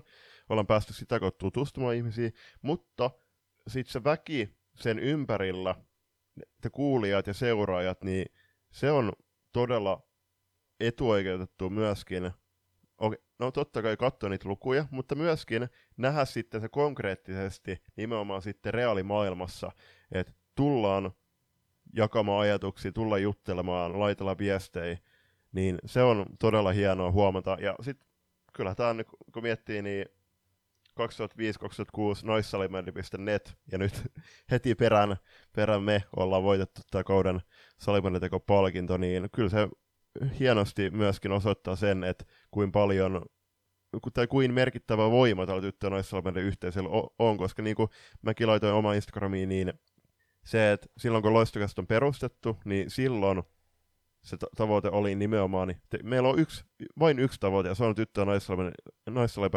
näkyvyyden lisääminen, ja se on hienoa huomata, että kuin, paljon, kuin monella ihmisellä on myöskin se tavoite.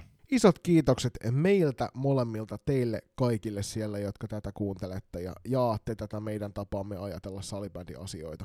Ennen kaikkea sen tyttö- ja naissalibändin kautta. Me napataan tähän väliin pieni mainostauko ja siirrytään uutispuuron ääreen. Mosakäs tarjoilee puheenaiheita salibändin ja urheilun ympäriltä erävikinkien tukemana – Podcastia isännöivät Pete Käänmäki ja Niko Niskanen. Vieraina kuullaan niin seuran verkkareissa kulkevia, mutta myös muita kiinnostavia hahmoja. Suomen keskinkertaisimmilta valmentajilta Suomen keskinkertaisin salibändiaiheinen podcast. Mosacast. Saarisen kassu tässä moro. Minäkin kuuntelen loistokästiä. Ja päätöserässä tuttuun tapaan uutiskatsaus ja tällä kertaa uutisiin ollaan saatu muun muassa Lasse Kurrosen kesäleiri, sekä Suomi-sarjan joukkueet. Joo, lähdetään liikenteeseen tuosta Lasse, Lasse Kurrosen kesäleiristä. Harmittavasti ei saatu osumaan sitä sinne edelliseen jaksoon, missä tätä paljon spekuloitiin. Sen verran keskusteltiin. No maalivahtitilanteesta meillä oli ainakin iso keskustelu silloin, mutta nyt on vihdoin lista julkaistu ja ollaan myös saatu kuulijoilta siihen vähän palautetta, että ketä heidän mielestään tuossa leirityksessä pitäisi olla, mutta aika nimekkään leiriryhmähän sinne valittiin.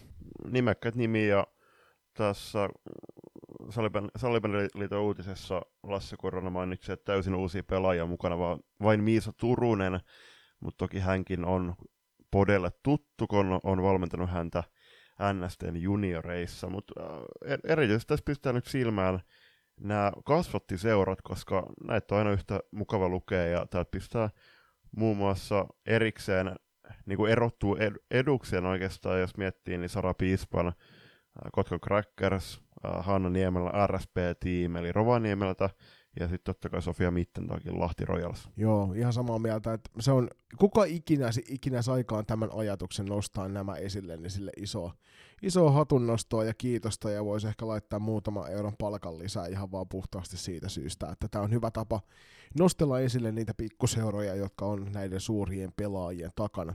Mutta Julppa, viimeksi kun juteltiin näistä, niin meillähän oli iso spekulaatio tuosta maalivahtitilanteesta, ja silloin toivottiin me molemmat, että Julia Kataja listalle nimetään, ja näinhän siinä pääsi käymään, että Julia sitten on mukana tässä, tässä listauksessa yhtenä noista kolmesta maalivahtista, kaksi muuta tietysti sitten Krista Nieminen ja Noora Vuorela.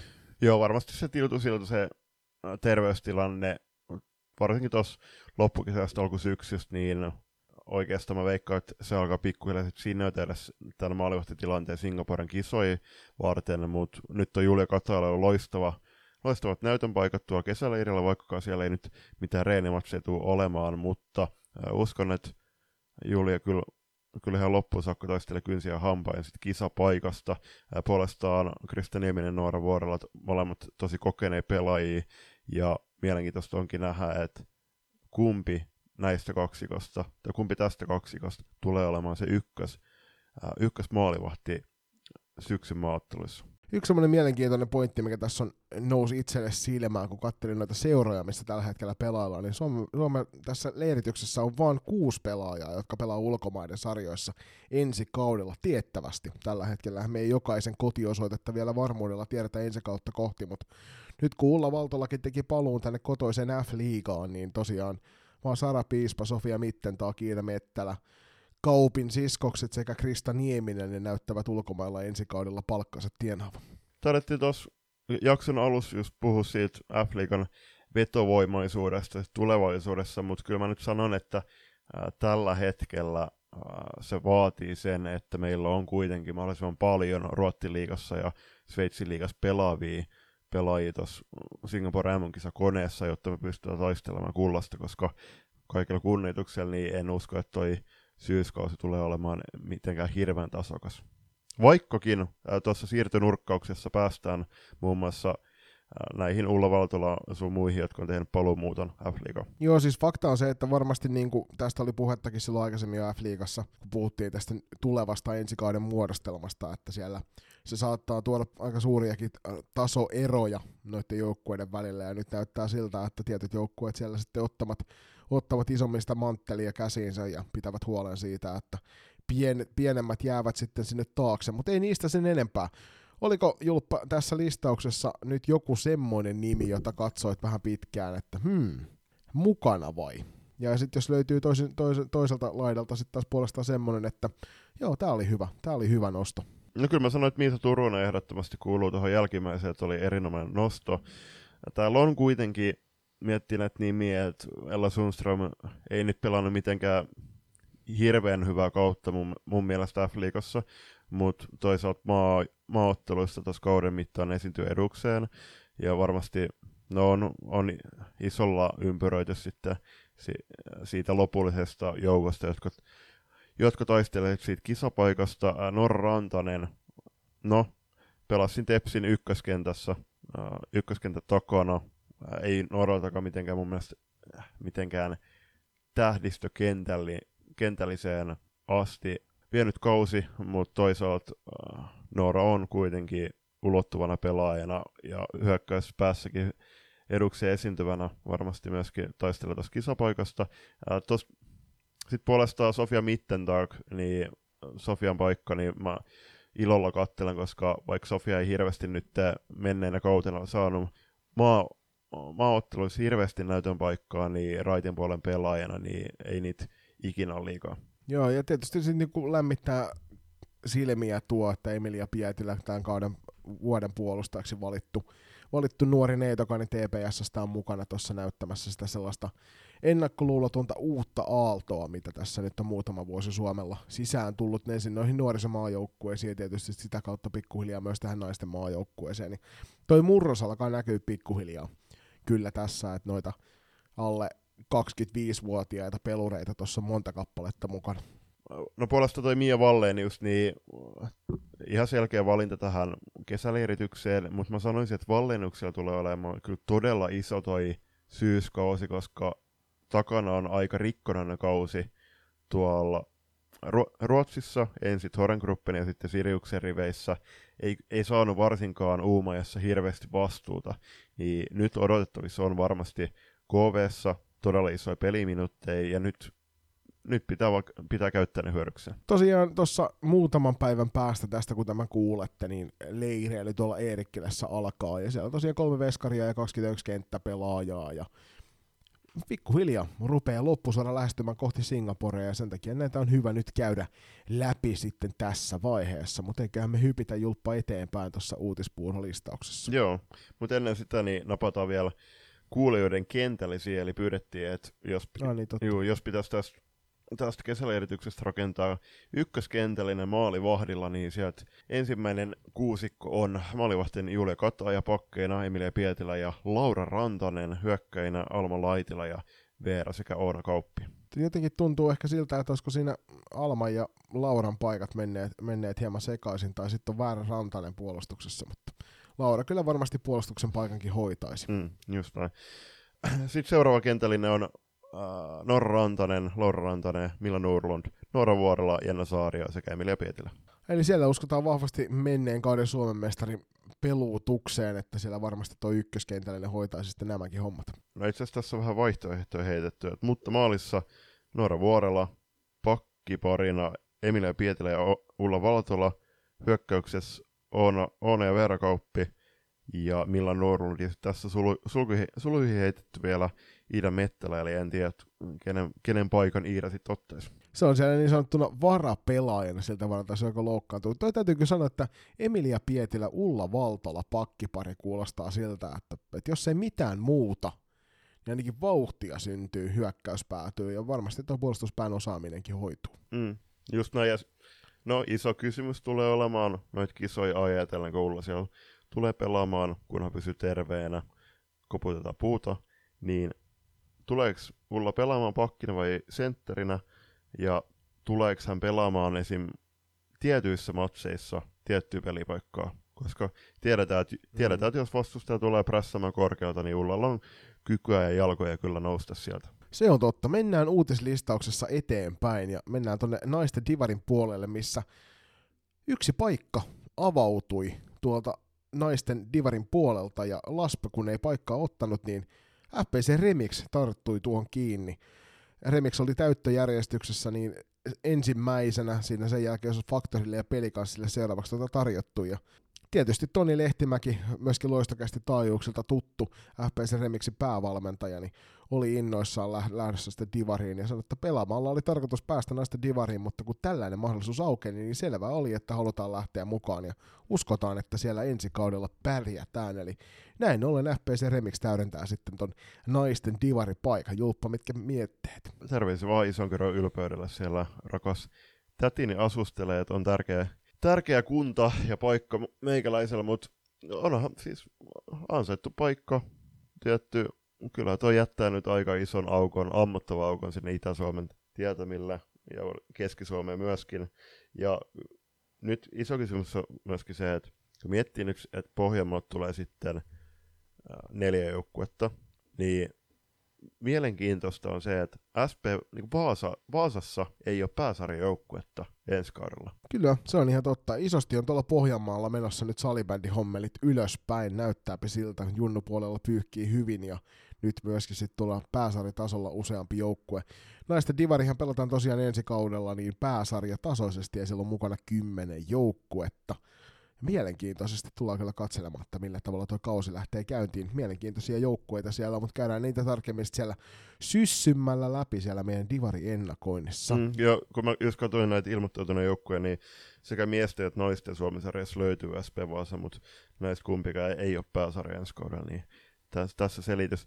Ää, mennään seuraavaan kohtaan, ja se on, että Sievin sisulle au, aukesi Suomi, Suomisarjan paikka, koska FPC Turun kakkosjoukko vetäytyi. Joo, siellä ilmeisesti meidän seurassa tehtiin vähän tarkempaa tutkimusta, muutama päivä saatiin lisää aikaakin tuolle, tuolle päätöksenteolle, loppujen lopuksi pääty, päätyivät sitten herrat siihen ratkaisuun, että tuota paikkaa ei tuolta Suomisarjasta napata, ja näin oli Sievin sisu nappasi Suomisarjan paikan, ja kyllähän tämä Siesille suo vallan mainiosti. Mm, kyllä. Siellä taisi olla omassa lohkossaan joku yhdeksäs, ja he oli kuitenkin ilmoittautuneet halukkuudestaan tuonne divariin, mutta ei, ei ihan bensa riittänyt. Mutta hienoa, että heille aukesi aukes toi mahis pelata ensi Suomisarjassa. Katsotaan naisten Suomisarjaa, niin 24 erinomaisen hienoa joukkuetta. Sieltä pistää silmä klassikin kakkosjoukkue.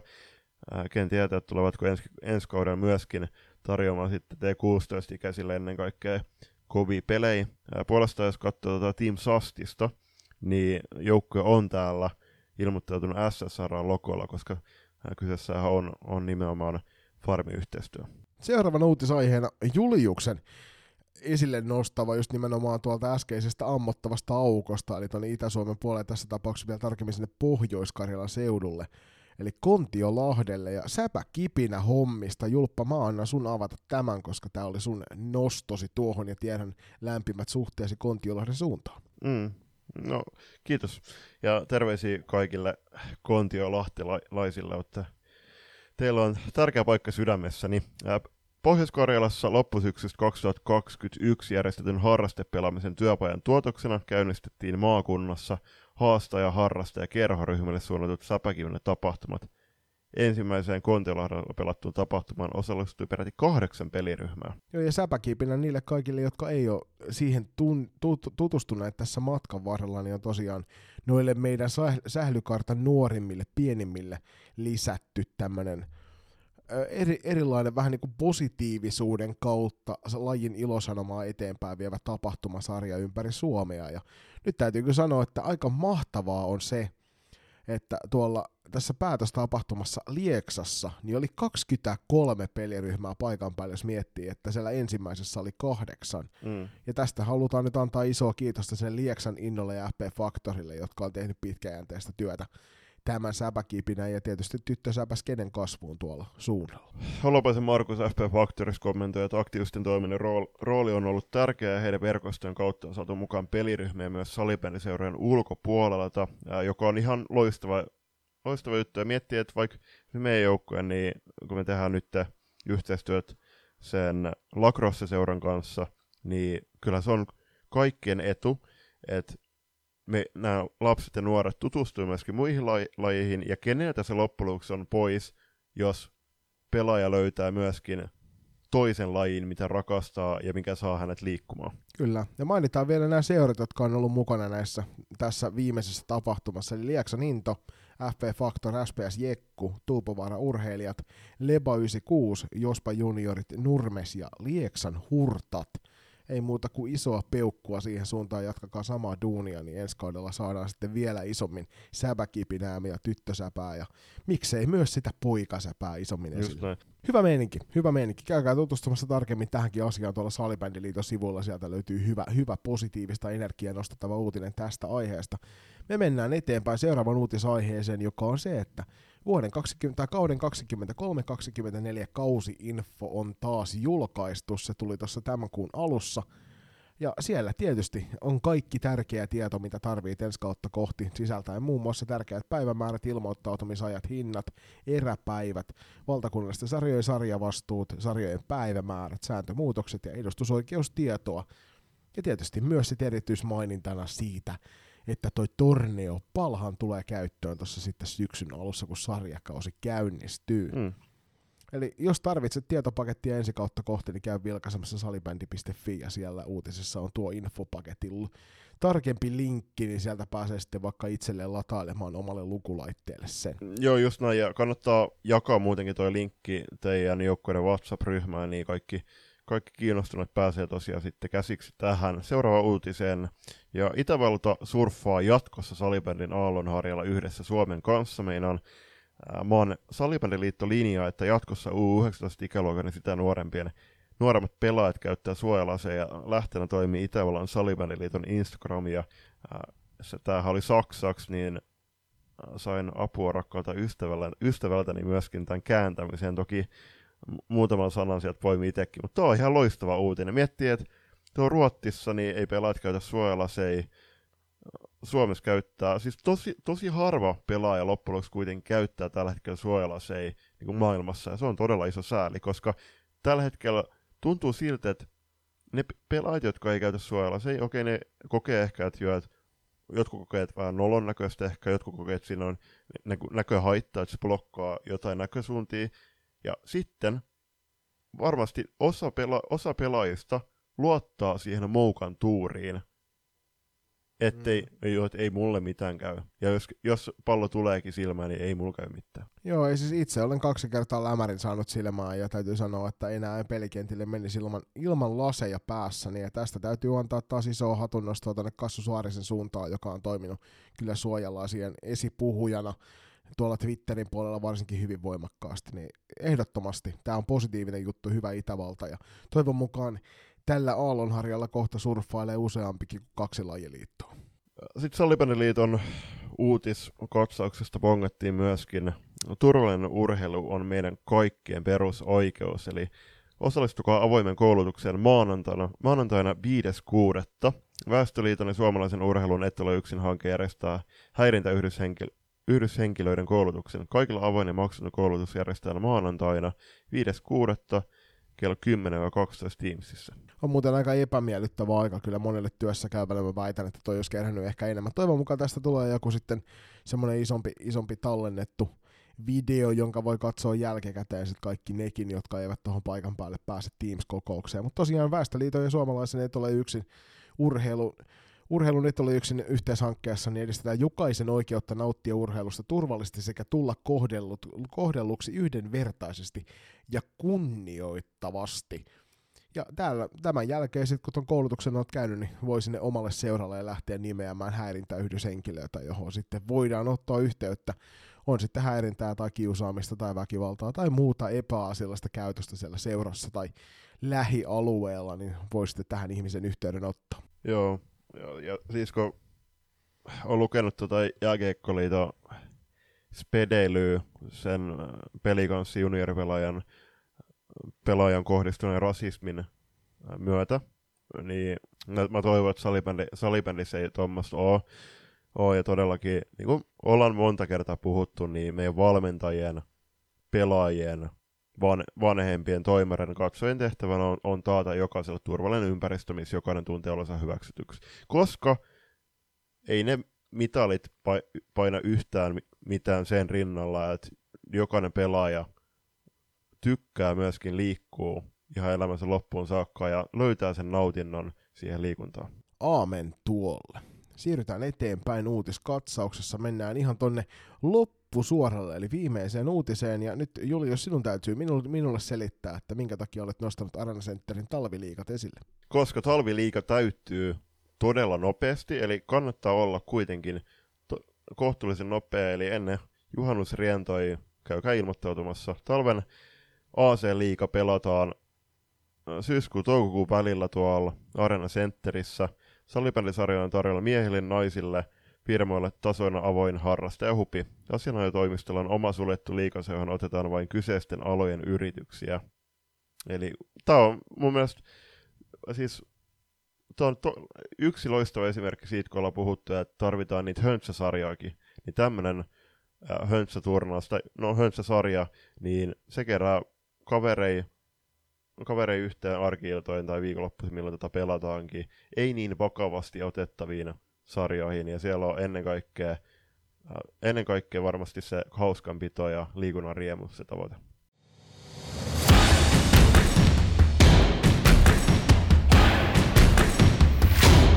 Ja siirtonurkkaus tällä kertaa ei tarjoile ihan valtavan paljon uutta, mutta käydään joka tapauksessa nyt joukkueen joukkueelta läpi. Viime kerralla vähän mutistiin sitä, että TPSn puolelta ei mitään uusimpia asioita ole kuulunut, mutta nyt julppa. Juuri herkullinen huhu kertoo meille, että Turun jokirannassa on nähty lenkkeilemässä PSS asuinen vaalea, vaalea naishenkilö, joka ei kuitenkaan täytä Laura Mannisen tunnusmerkkejä, niin kukahan mahtaa olla ja minkä näköiset tryoutit oli mahdollisesti TPS puolella menossa? Joo, ensinnäkin hymyilyttää se, että me ollaan saatu tämä vinkki, ja siis ehdottomasti lisää näitä, että kyllä tämä nyt on ihan niin hauska, hauska ollut huomata, että, että ihmiset on katto, kattonut ää, tätä siirtonurkkasta myöskin siltä kantilta, että tämmöisikin huhui meille suodaan. Ää, en tiedä, kuka pelaaja voisi olla kyseessä, mutta tuo Tepsihan tilanne on siinä mielessä jännittävä, että he on pitänyt hyvin ää, niin kuin hilja, hiljais, hiljaiseloa oikeastaan tuossa sosiaalisessa mediassa. Taisi kyllä jostain reenestä tulla kuvia. No mä yritin bongalla, että onko siellä uusia pelaajia, ei ollut. Mutta huhut kertoo, että Tepsi ei nyt hirveästi kuitenkaan vahvistuisi tulevaksi kaudeksi, sitten kun puolestaan miettii, että nämä kanssa kilpailijat, muun muassa etenkin FPC Loisto, on, va- on vahvistunut merkittävästi, ja tiedetään, että jos mietitään tätä yhtä pelaajaa, joka Loistoon nyt tuli takaisin, niin mä väitän, että Tepsi olisi ottanut hänet koska, niin kuin minä tahansa päivänä, niin en tiedä. Katsotaan, mikä tilanne on nyt, sit kun kausi alkaa, mutta toisaalta Tepsillä on siinä mielessä hyvä tilanne, että he ei tiettävästi kuitenkaan menetä hirveästi pelaajia. Joo, siinä se, siinä se hyvässä, hyvältä näyttää tietysti, kun miettii, että viime kaudella tuli Suomen mestaruus tuolla rosterilla, niin tarviiko sitä suuremmin lähteä sitten muuttelemaan, niin kuin sanotaan, että jos ei se ole rikki, niin älä korjaa sitä. Siirrytään eteenpäin tänne klassikin puolelle, ja klassikilta nähtiin tuolla somen puolella tämmöinen jo nyt vähän niin kuin rutiiniksi muodostunut kiitos, kiitos postaus Instagramissa, ja sieltä yksi mielenkiintoinen nimi, joka hyppäsi esille aikaisemmin jo mainittujen lisäksi, oli Hanna Puker, jonka nimi mainittiin nyt tuossa lähtiöiden listauksessa. Ja meille ei tarkempaa tietoa ole, että mihin suuntaan Pukero suuntaan. Tiedetään se, että sukua asuu, asuu kyllä muun muassa täällä Turun seudulla. Niin tota, ei, olisi, ei olisi kaukaa haettu, että, että, että, että mahdollisesti tähän suuntaan olisi tulossa, mutta toki luultavasti ehkä työ- tai koulupaikan perässä on sitten mm. lähdössä suunnistamaan jonnekin muualle. Toivottavasti kuitenkaan mm, loistavana pudotuspelipelaajana, ainakin itselle mieleen jäänyt Pukero, niin ei, ei lopeta sarjauraansa pääsarjatasollakaan, vaan jatkaa salibändin parissa sitten jossain mm. muussa kaupungissa. Joo, siis mun käsittääkseni Hanna kyllä opiskelee tällä hetkellä, että voisi olettaa, että, että pää, niin kuin suorittaa opinnot loppuun tuolla Tampereen seudulla, ja en tiedä, siis toki vaihtoehto on se, että että hän lopettaisi pääsarjauransa. Toivottavasti ei. Nuoressa pelaajassa kuitenkin kyseessä, niin kuin sanoit, niin hän on pudotuspeleissä todella arvokas omalle joukkueelle, totta kai myöskin runkosarjan matseissa, mutta aika näyttää, mihin Hannan tie vie. Siirrytään seuraavaan joukkueeseen, se on Porvo Salipärin seura. Ja Pessistähän on, on tässä keskusteltu, että mikä on seuran tilanne. Huhut kertoo nyt sitä, että joukkue tulee menettämään aika paljon pelaajia, eikä sinne nyt hirveästi ole tulossakaan. Anu Raatevaran lisäksi huhutaan nyt Maura Paajasta, jonka lähdön eräviikingit jo tuossa aiemmin aiemmin laittoi julki, eli totta kai, jos tämä kaksikko tulee, niin onhan, ne, onhan nyt ihan mille tahansa joukkueelle vahvistuksia. Mutta tämä lähtijälista, niin no okei, okay, Iida Juures, tätäkin ol, oltaisiin osattu huuta, mutta Iida Juures, Juureksen soppari tonne Oifiin julkaistiin myöskin Sipon Kerman toimesta, mutta sitten täällä on todella kovin nimi, jos mietitään, että siellä on heittäjät Mille-Maria Saarikoski, olisi meidän tietojen menossa mukaan menossa mahdollisesti jokereiden suuntaan. Ja tämä toisaalta huhuille voidaan antaa siipiä si- sillä perusteella, että me, meille, meihin otettiin yhteyttä tuossa jouluna, jolloin Milja oli, oliko se Meksikos vaihdossa, ja meille vähän sanottiin siihen suuntaan, että pääsarjaura saattaisi olla paketissa, tai ainakin F-liigaura, siinä, niin kuin täällä, tältä osin. Mutta toki loppukaudeksi vielä palasi sitten Pessin suuntaan, mutta jo silloin meillä osattiin speklailla, että mahdollisesti olisi menossa jokereihin jo täksi kevätkaudeksi.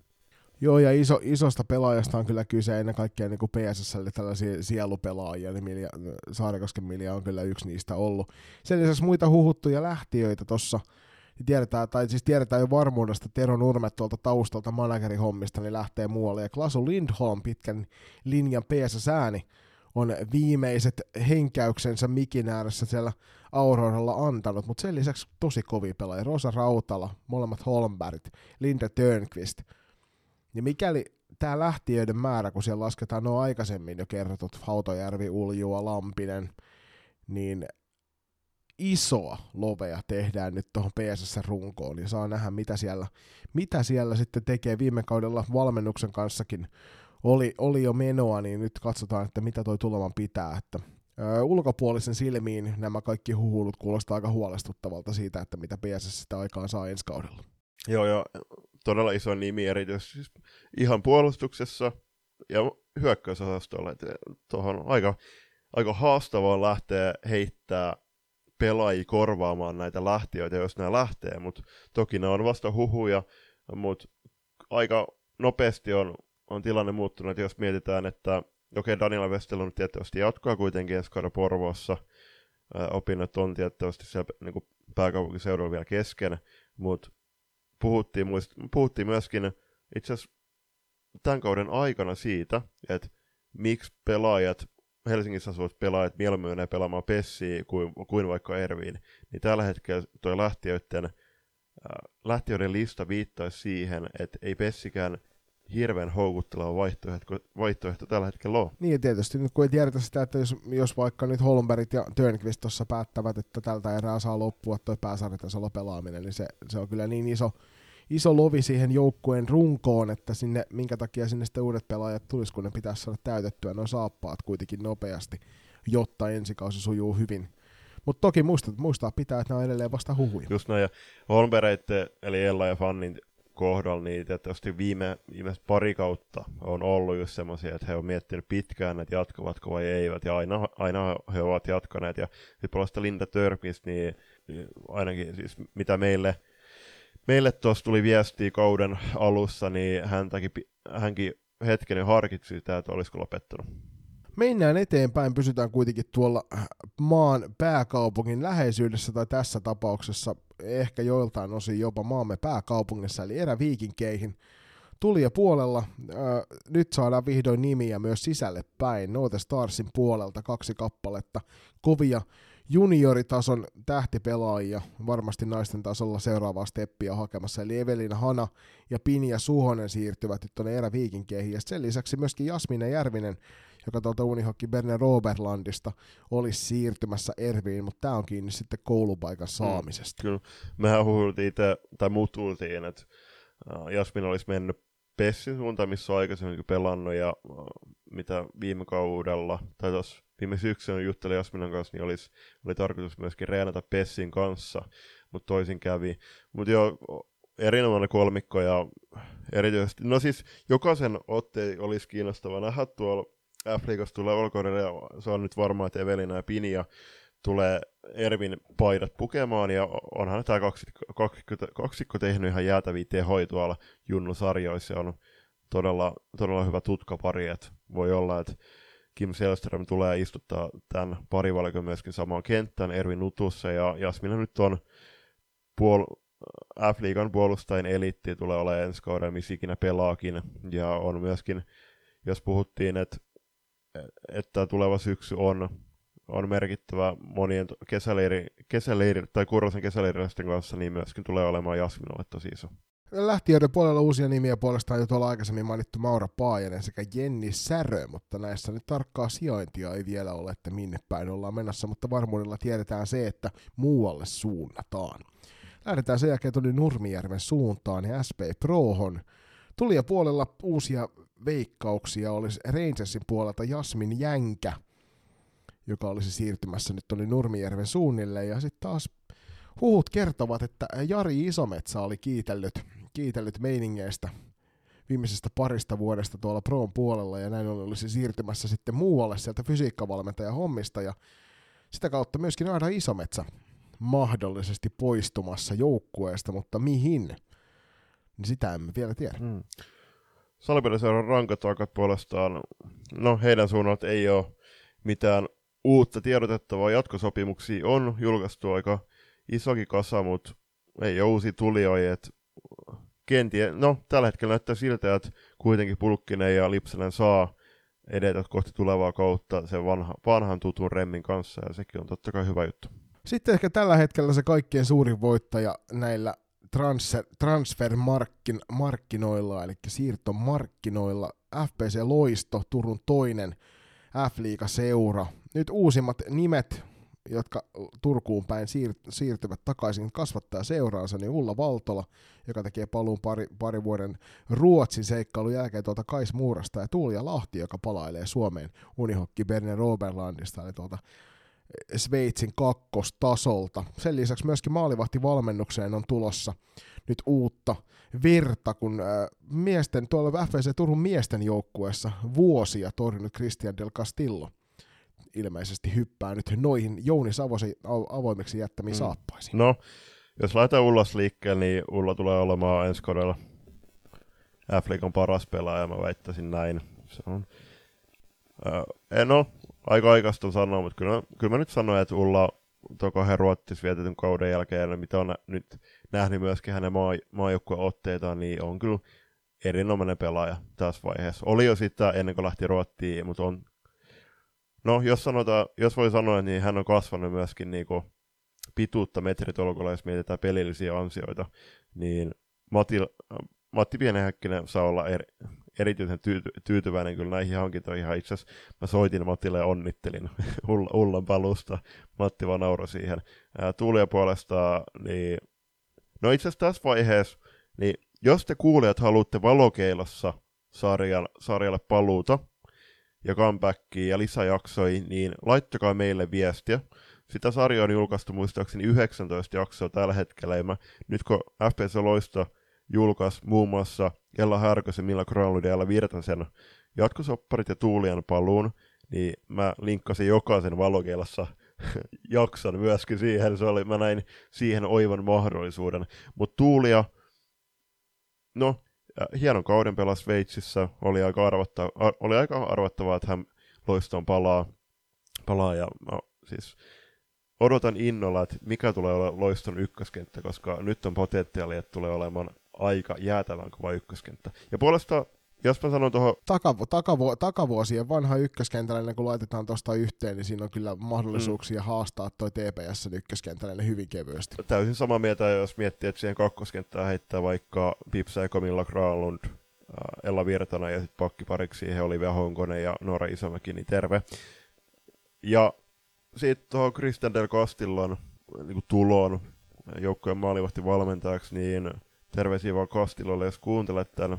Kastilon itselle niin lapsuuden ystävä vuosien takaa, että ollaan tutustuttu Tillon kanssa tuossa kolmosluokalla ja ei mitään, terveisiä vaan Kastilolle, oot tärkeä ihminen mulle. Niin ja siis nyt kun vielä toi fysiikkapuolesta, jos mainitaan se, että Teemu Näreoja otti Jooni Koskemaan jättämät, jättämän aukon sieltä haltuun, niin näin ollen toi taustatiimikin vaihtuu tuossa. Itse asiassa loistossa on tehty isompaakin muutosta siihen taustatiimiin. Sieltä muun muassa monivuotinen manageri Hans Keihäs siirtyy sivuun ja sinne taustalle hyppää nyt sitten uusia ihmisiä. Eli loistossa isot tuulet vievät tuota hommaa uuteen suuntaan, mutta ennen kaikkea nyt niin kuin vanhoilla tutuilla nimillä, joka on aika mielenkiintoista.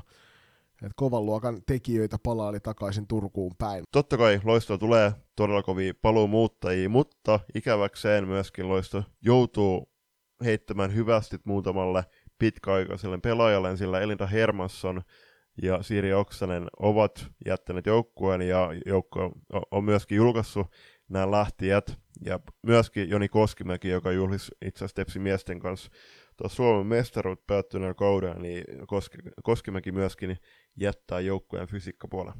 Joo, niin kuin tuossa sanoin, niin Teemu Närjoja nappaa sit ne, sen manttelin itselleen siitä, ja tiedän itse sen, että kun Teemun kanssa tässä nyt on vuoden verran tehty hommia oman joukkueen kanssa, niin ammattitaitoisen miehen saavat taakseen. Siirrytään eteenpäin, lähdetään kohti Tamperetta, ja Tampereellehan nyt julkaistiin jo noin kaksi ensimmäistä kovaa nimeä, ja sen lisäksi tietysti Nupi Niemisen sopimus sinne valmennustiimiin, mutta nyt Maria Hietekko tuolta Blue Foxista uutena mahdollisena siirtyjänä KVn suunnille on herättänyt tuossa huomiota. Maria, toki tämä ei ole Marialle ainoa osoite, mihin häntä huhuillaan, mutta olisi kyllä mielenkiintoinen lisä tuohon KV-joukkueeseen, jos näin pääsee käymään. Ja Mariahan vaikuttaa tuolla Pohjanmaan, Pohjanmaan suunnalla ja asustelee siellä. Terveisiä vaan Marialle, että ollaan, tai on, on itse katsonut, että hän, hän tykkää kovin pyöräillä siellä Pohjanmaan lakeuksille, että tulee hän siis siirtymään KPC tai tähän seuraavaan joukkueeseen, joka tullaan, tullaan hetken päästä mainitsemaan, niin tulee, tulee joukkue saamaan kyllä kokeneen pelaaja. Joo, seuraava joukkue, joka me mainitaan, niin on on tietysti toi O2 Jyväskylä, johon Maria saattaisi paluuta tehdä, eli aina tuli ja huhuna siellä on, että Maria Hietikko tekee paluun tuolle puolelle. Ja nyt näyttää siltä, että Julius lisäilee paraikaa meille tuonne uusia nimiä lähtiöiden puolelle, eli Maija Peltokangas, Noora Peltola, Jessica Lystiik ja Roosa Virtanen on nyt tuolla lähtiöiden puolella sitten huhuttuina. Ja nämä on kyllä mielenkiintoisia muutoksia. O2 Jyväskylä tuossa neljä tuntia sitten julkaisi, että he, he tota, tulevat jättämään ja toivottivat onnea ja menestystä tuleviin haasteisiin. Ei, ei sovi unohtaa totta kai Lappeenrannan saipaa ja ikäväksi me joudutaan ilmoittamaan, että sieltä suunnilta ei mitään uutta.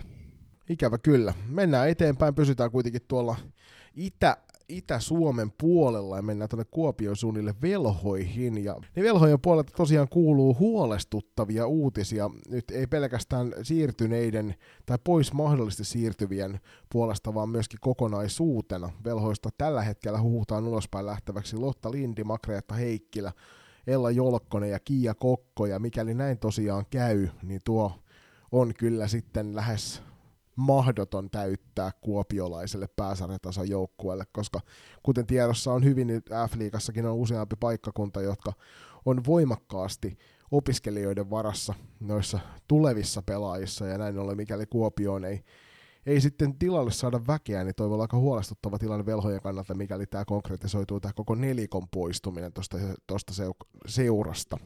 Joo, joo, just näin. Ja jos miettii, että no Lindi oli totta kai Silva Jääskeläinen muun muassa, niin Silvahan on, on kenties, tai on varmasti F-liigan yksi taitavampi pelaaja, mutta kyllä mä sanon, että jos, jos yhden pelaajan ottaisin velhoista oman joukkueeseen, niin se olisi ehdottomasti Lotta Lindi, ja häntähän on sinne SP Proon suunnalle huhuttu puolestaan.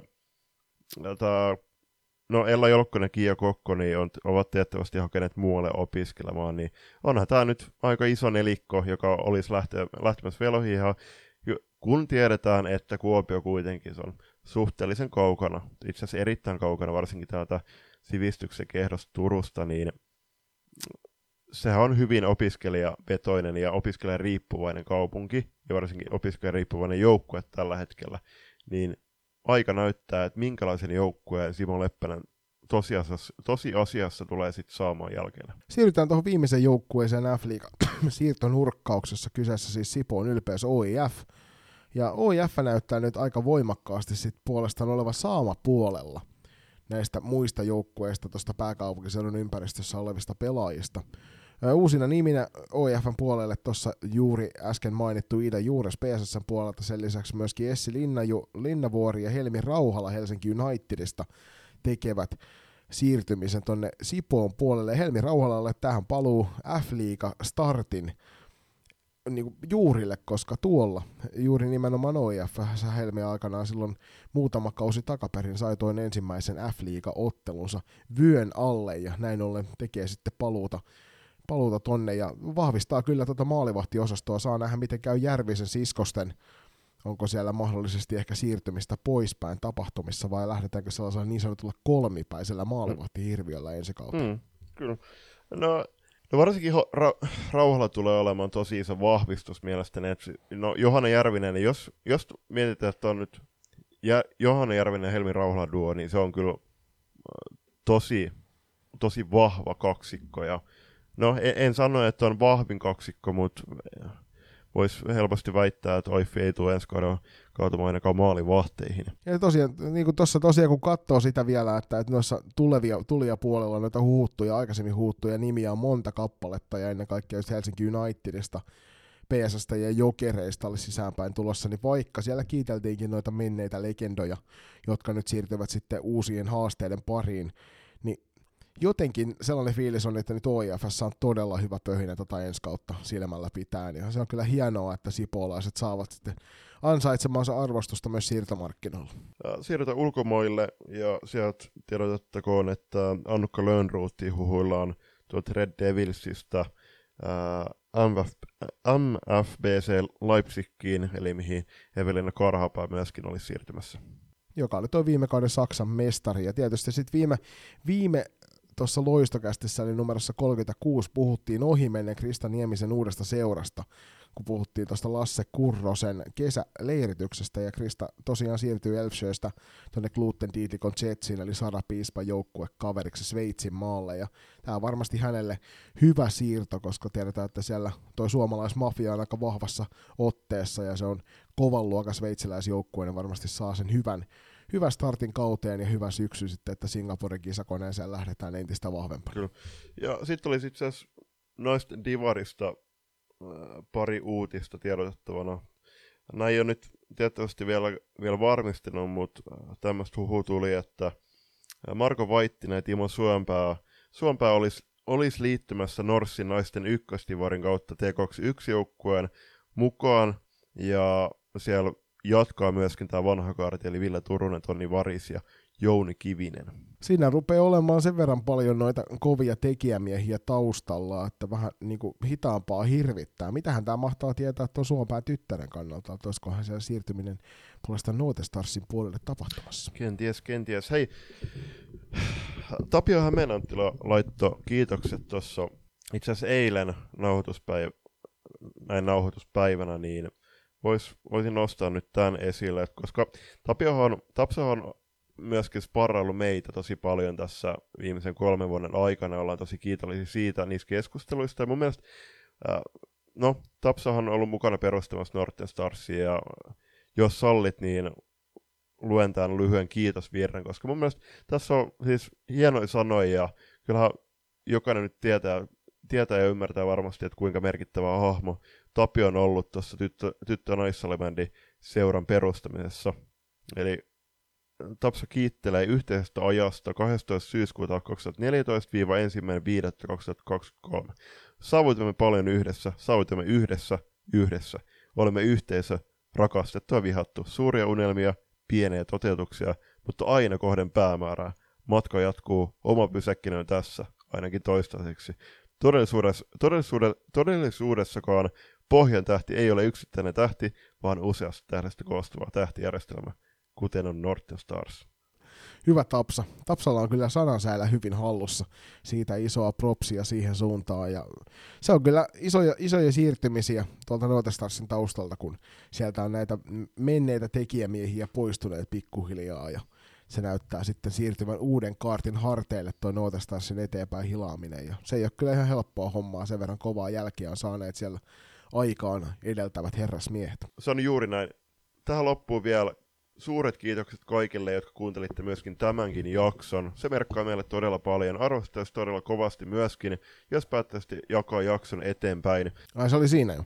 Mä ajattelin, että ton kaiken alustuksen jälkeen niin sieltä tulee vielä puolen tunnin litania, mutta hyvä, hyvä homma, hyvä homma. Ja tosiaan, ja isot kiitokset salibändin väelle jälleen kerran tuosta meidän mahtavasta palkinnosta. Ja nyt hei, mikäli haluat hypätä loistokästi kelkkaan mukaan sen jälkeen, kun olemme virallisesti palkittu podcasti, niin nyt siihen on oiva tilaisuus. Eli laita meille päin yhteyttä palautajat loistokästi.com, mikäli kiinnostaa yhteistyökuviot meidän kanssa. Ja mikäli haluat vaan meitä tukea rahallisesti matkallamme salibändi viidakossa, niin siihen löytyy kaksi erilaistakin helppoa tapaa. Toinen on patreon.com kautta loistokästä, siellä voit liittyä meidän kuukausi lahjoittajaksi. Ja toinen on sitten tietysti se, että käyt ostamassa meidän merchiä, Eli vaatetusta itsellesi, tee paitaa, kollegia ja hupparia löytyy kauppa.kloffa.fi kautta loistokästä osoitteesta ei muuta kuin suunnista sinne ja hanki itsellesikin tyylikästä loistokästä vaatetta. Ja muistakaa, että voitte vaikuttaa tulevienkin jaksojen sisältöön laittamalla meille kysymyksiä, puheenaiheita, vierastoiveita ja jaksoideoita saman osoitteeseen tai meidän sosiaalisten median DM-bokseihin, koska niin kuin sanottu, niin me emme tee tätä podcastia itsellemme, teemme tätä teille. Ja tietysti klikkaa sieltä Spotifysta itsellesi seuraa loistokästiä kohtaan täppä, niin sitten et ikinä missään noita seuraavia jaksoja, kun ne tulee, vaikka aika isosti niitä somessa painotetaankin. Mutta vielä on muutama jakso jäljellä tätä loistokästi kolmatta kautta. Koittakaa jaksaa siellä vielä pieni hetki, niin meidänkin raspikurkut siirtyvät kevätlaitumille. Iso kiitos Julius jälleen kerran, että olit mukana höpöttelemässä salibändin asioista. Iso kiitos sinulle arvon kuuntelija, että olit siellä kuuntelemassa tätä höpöttelyä. Ja Julius, hei, tähän meidän lentävä lause, niin lähdetään yöunille. Nähdään merellä. ei, ei kai. Nähdään halleilla.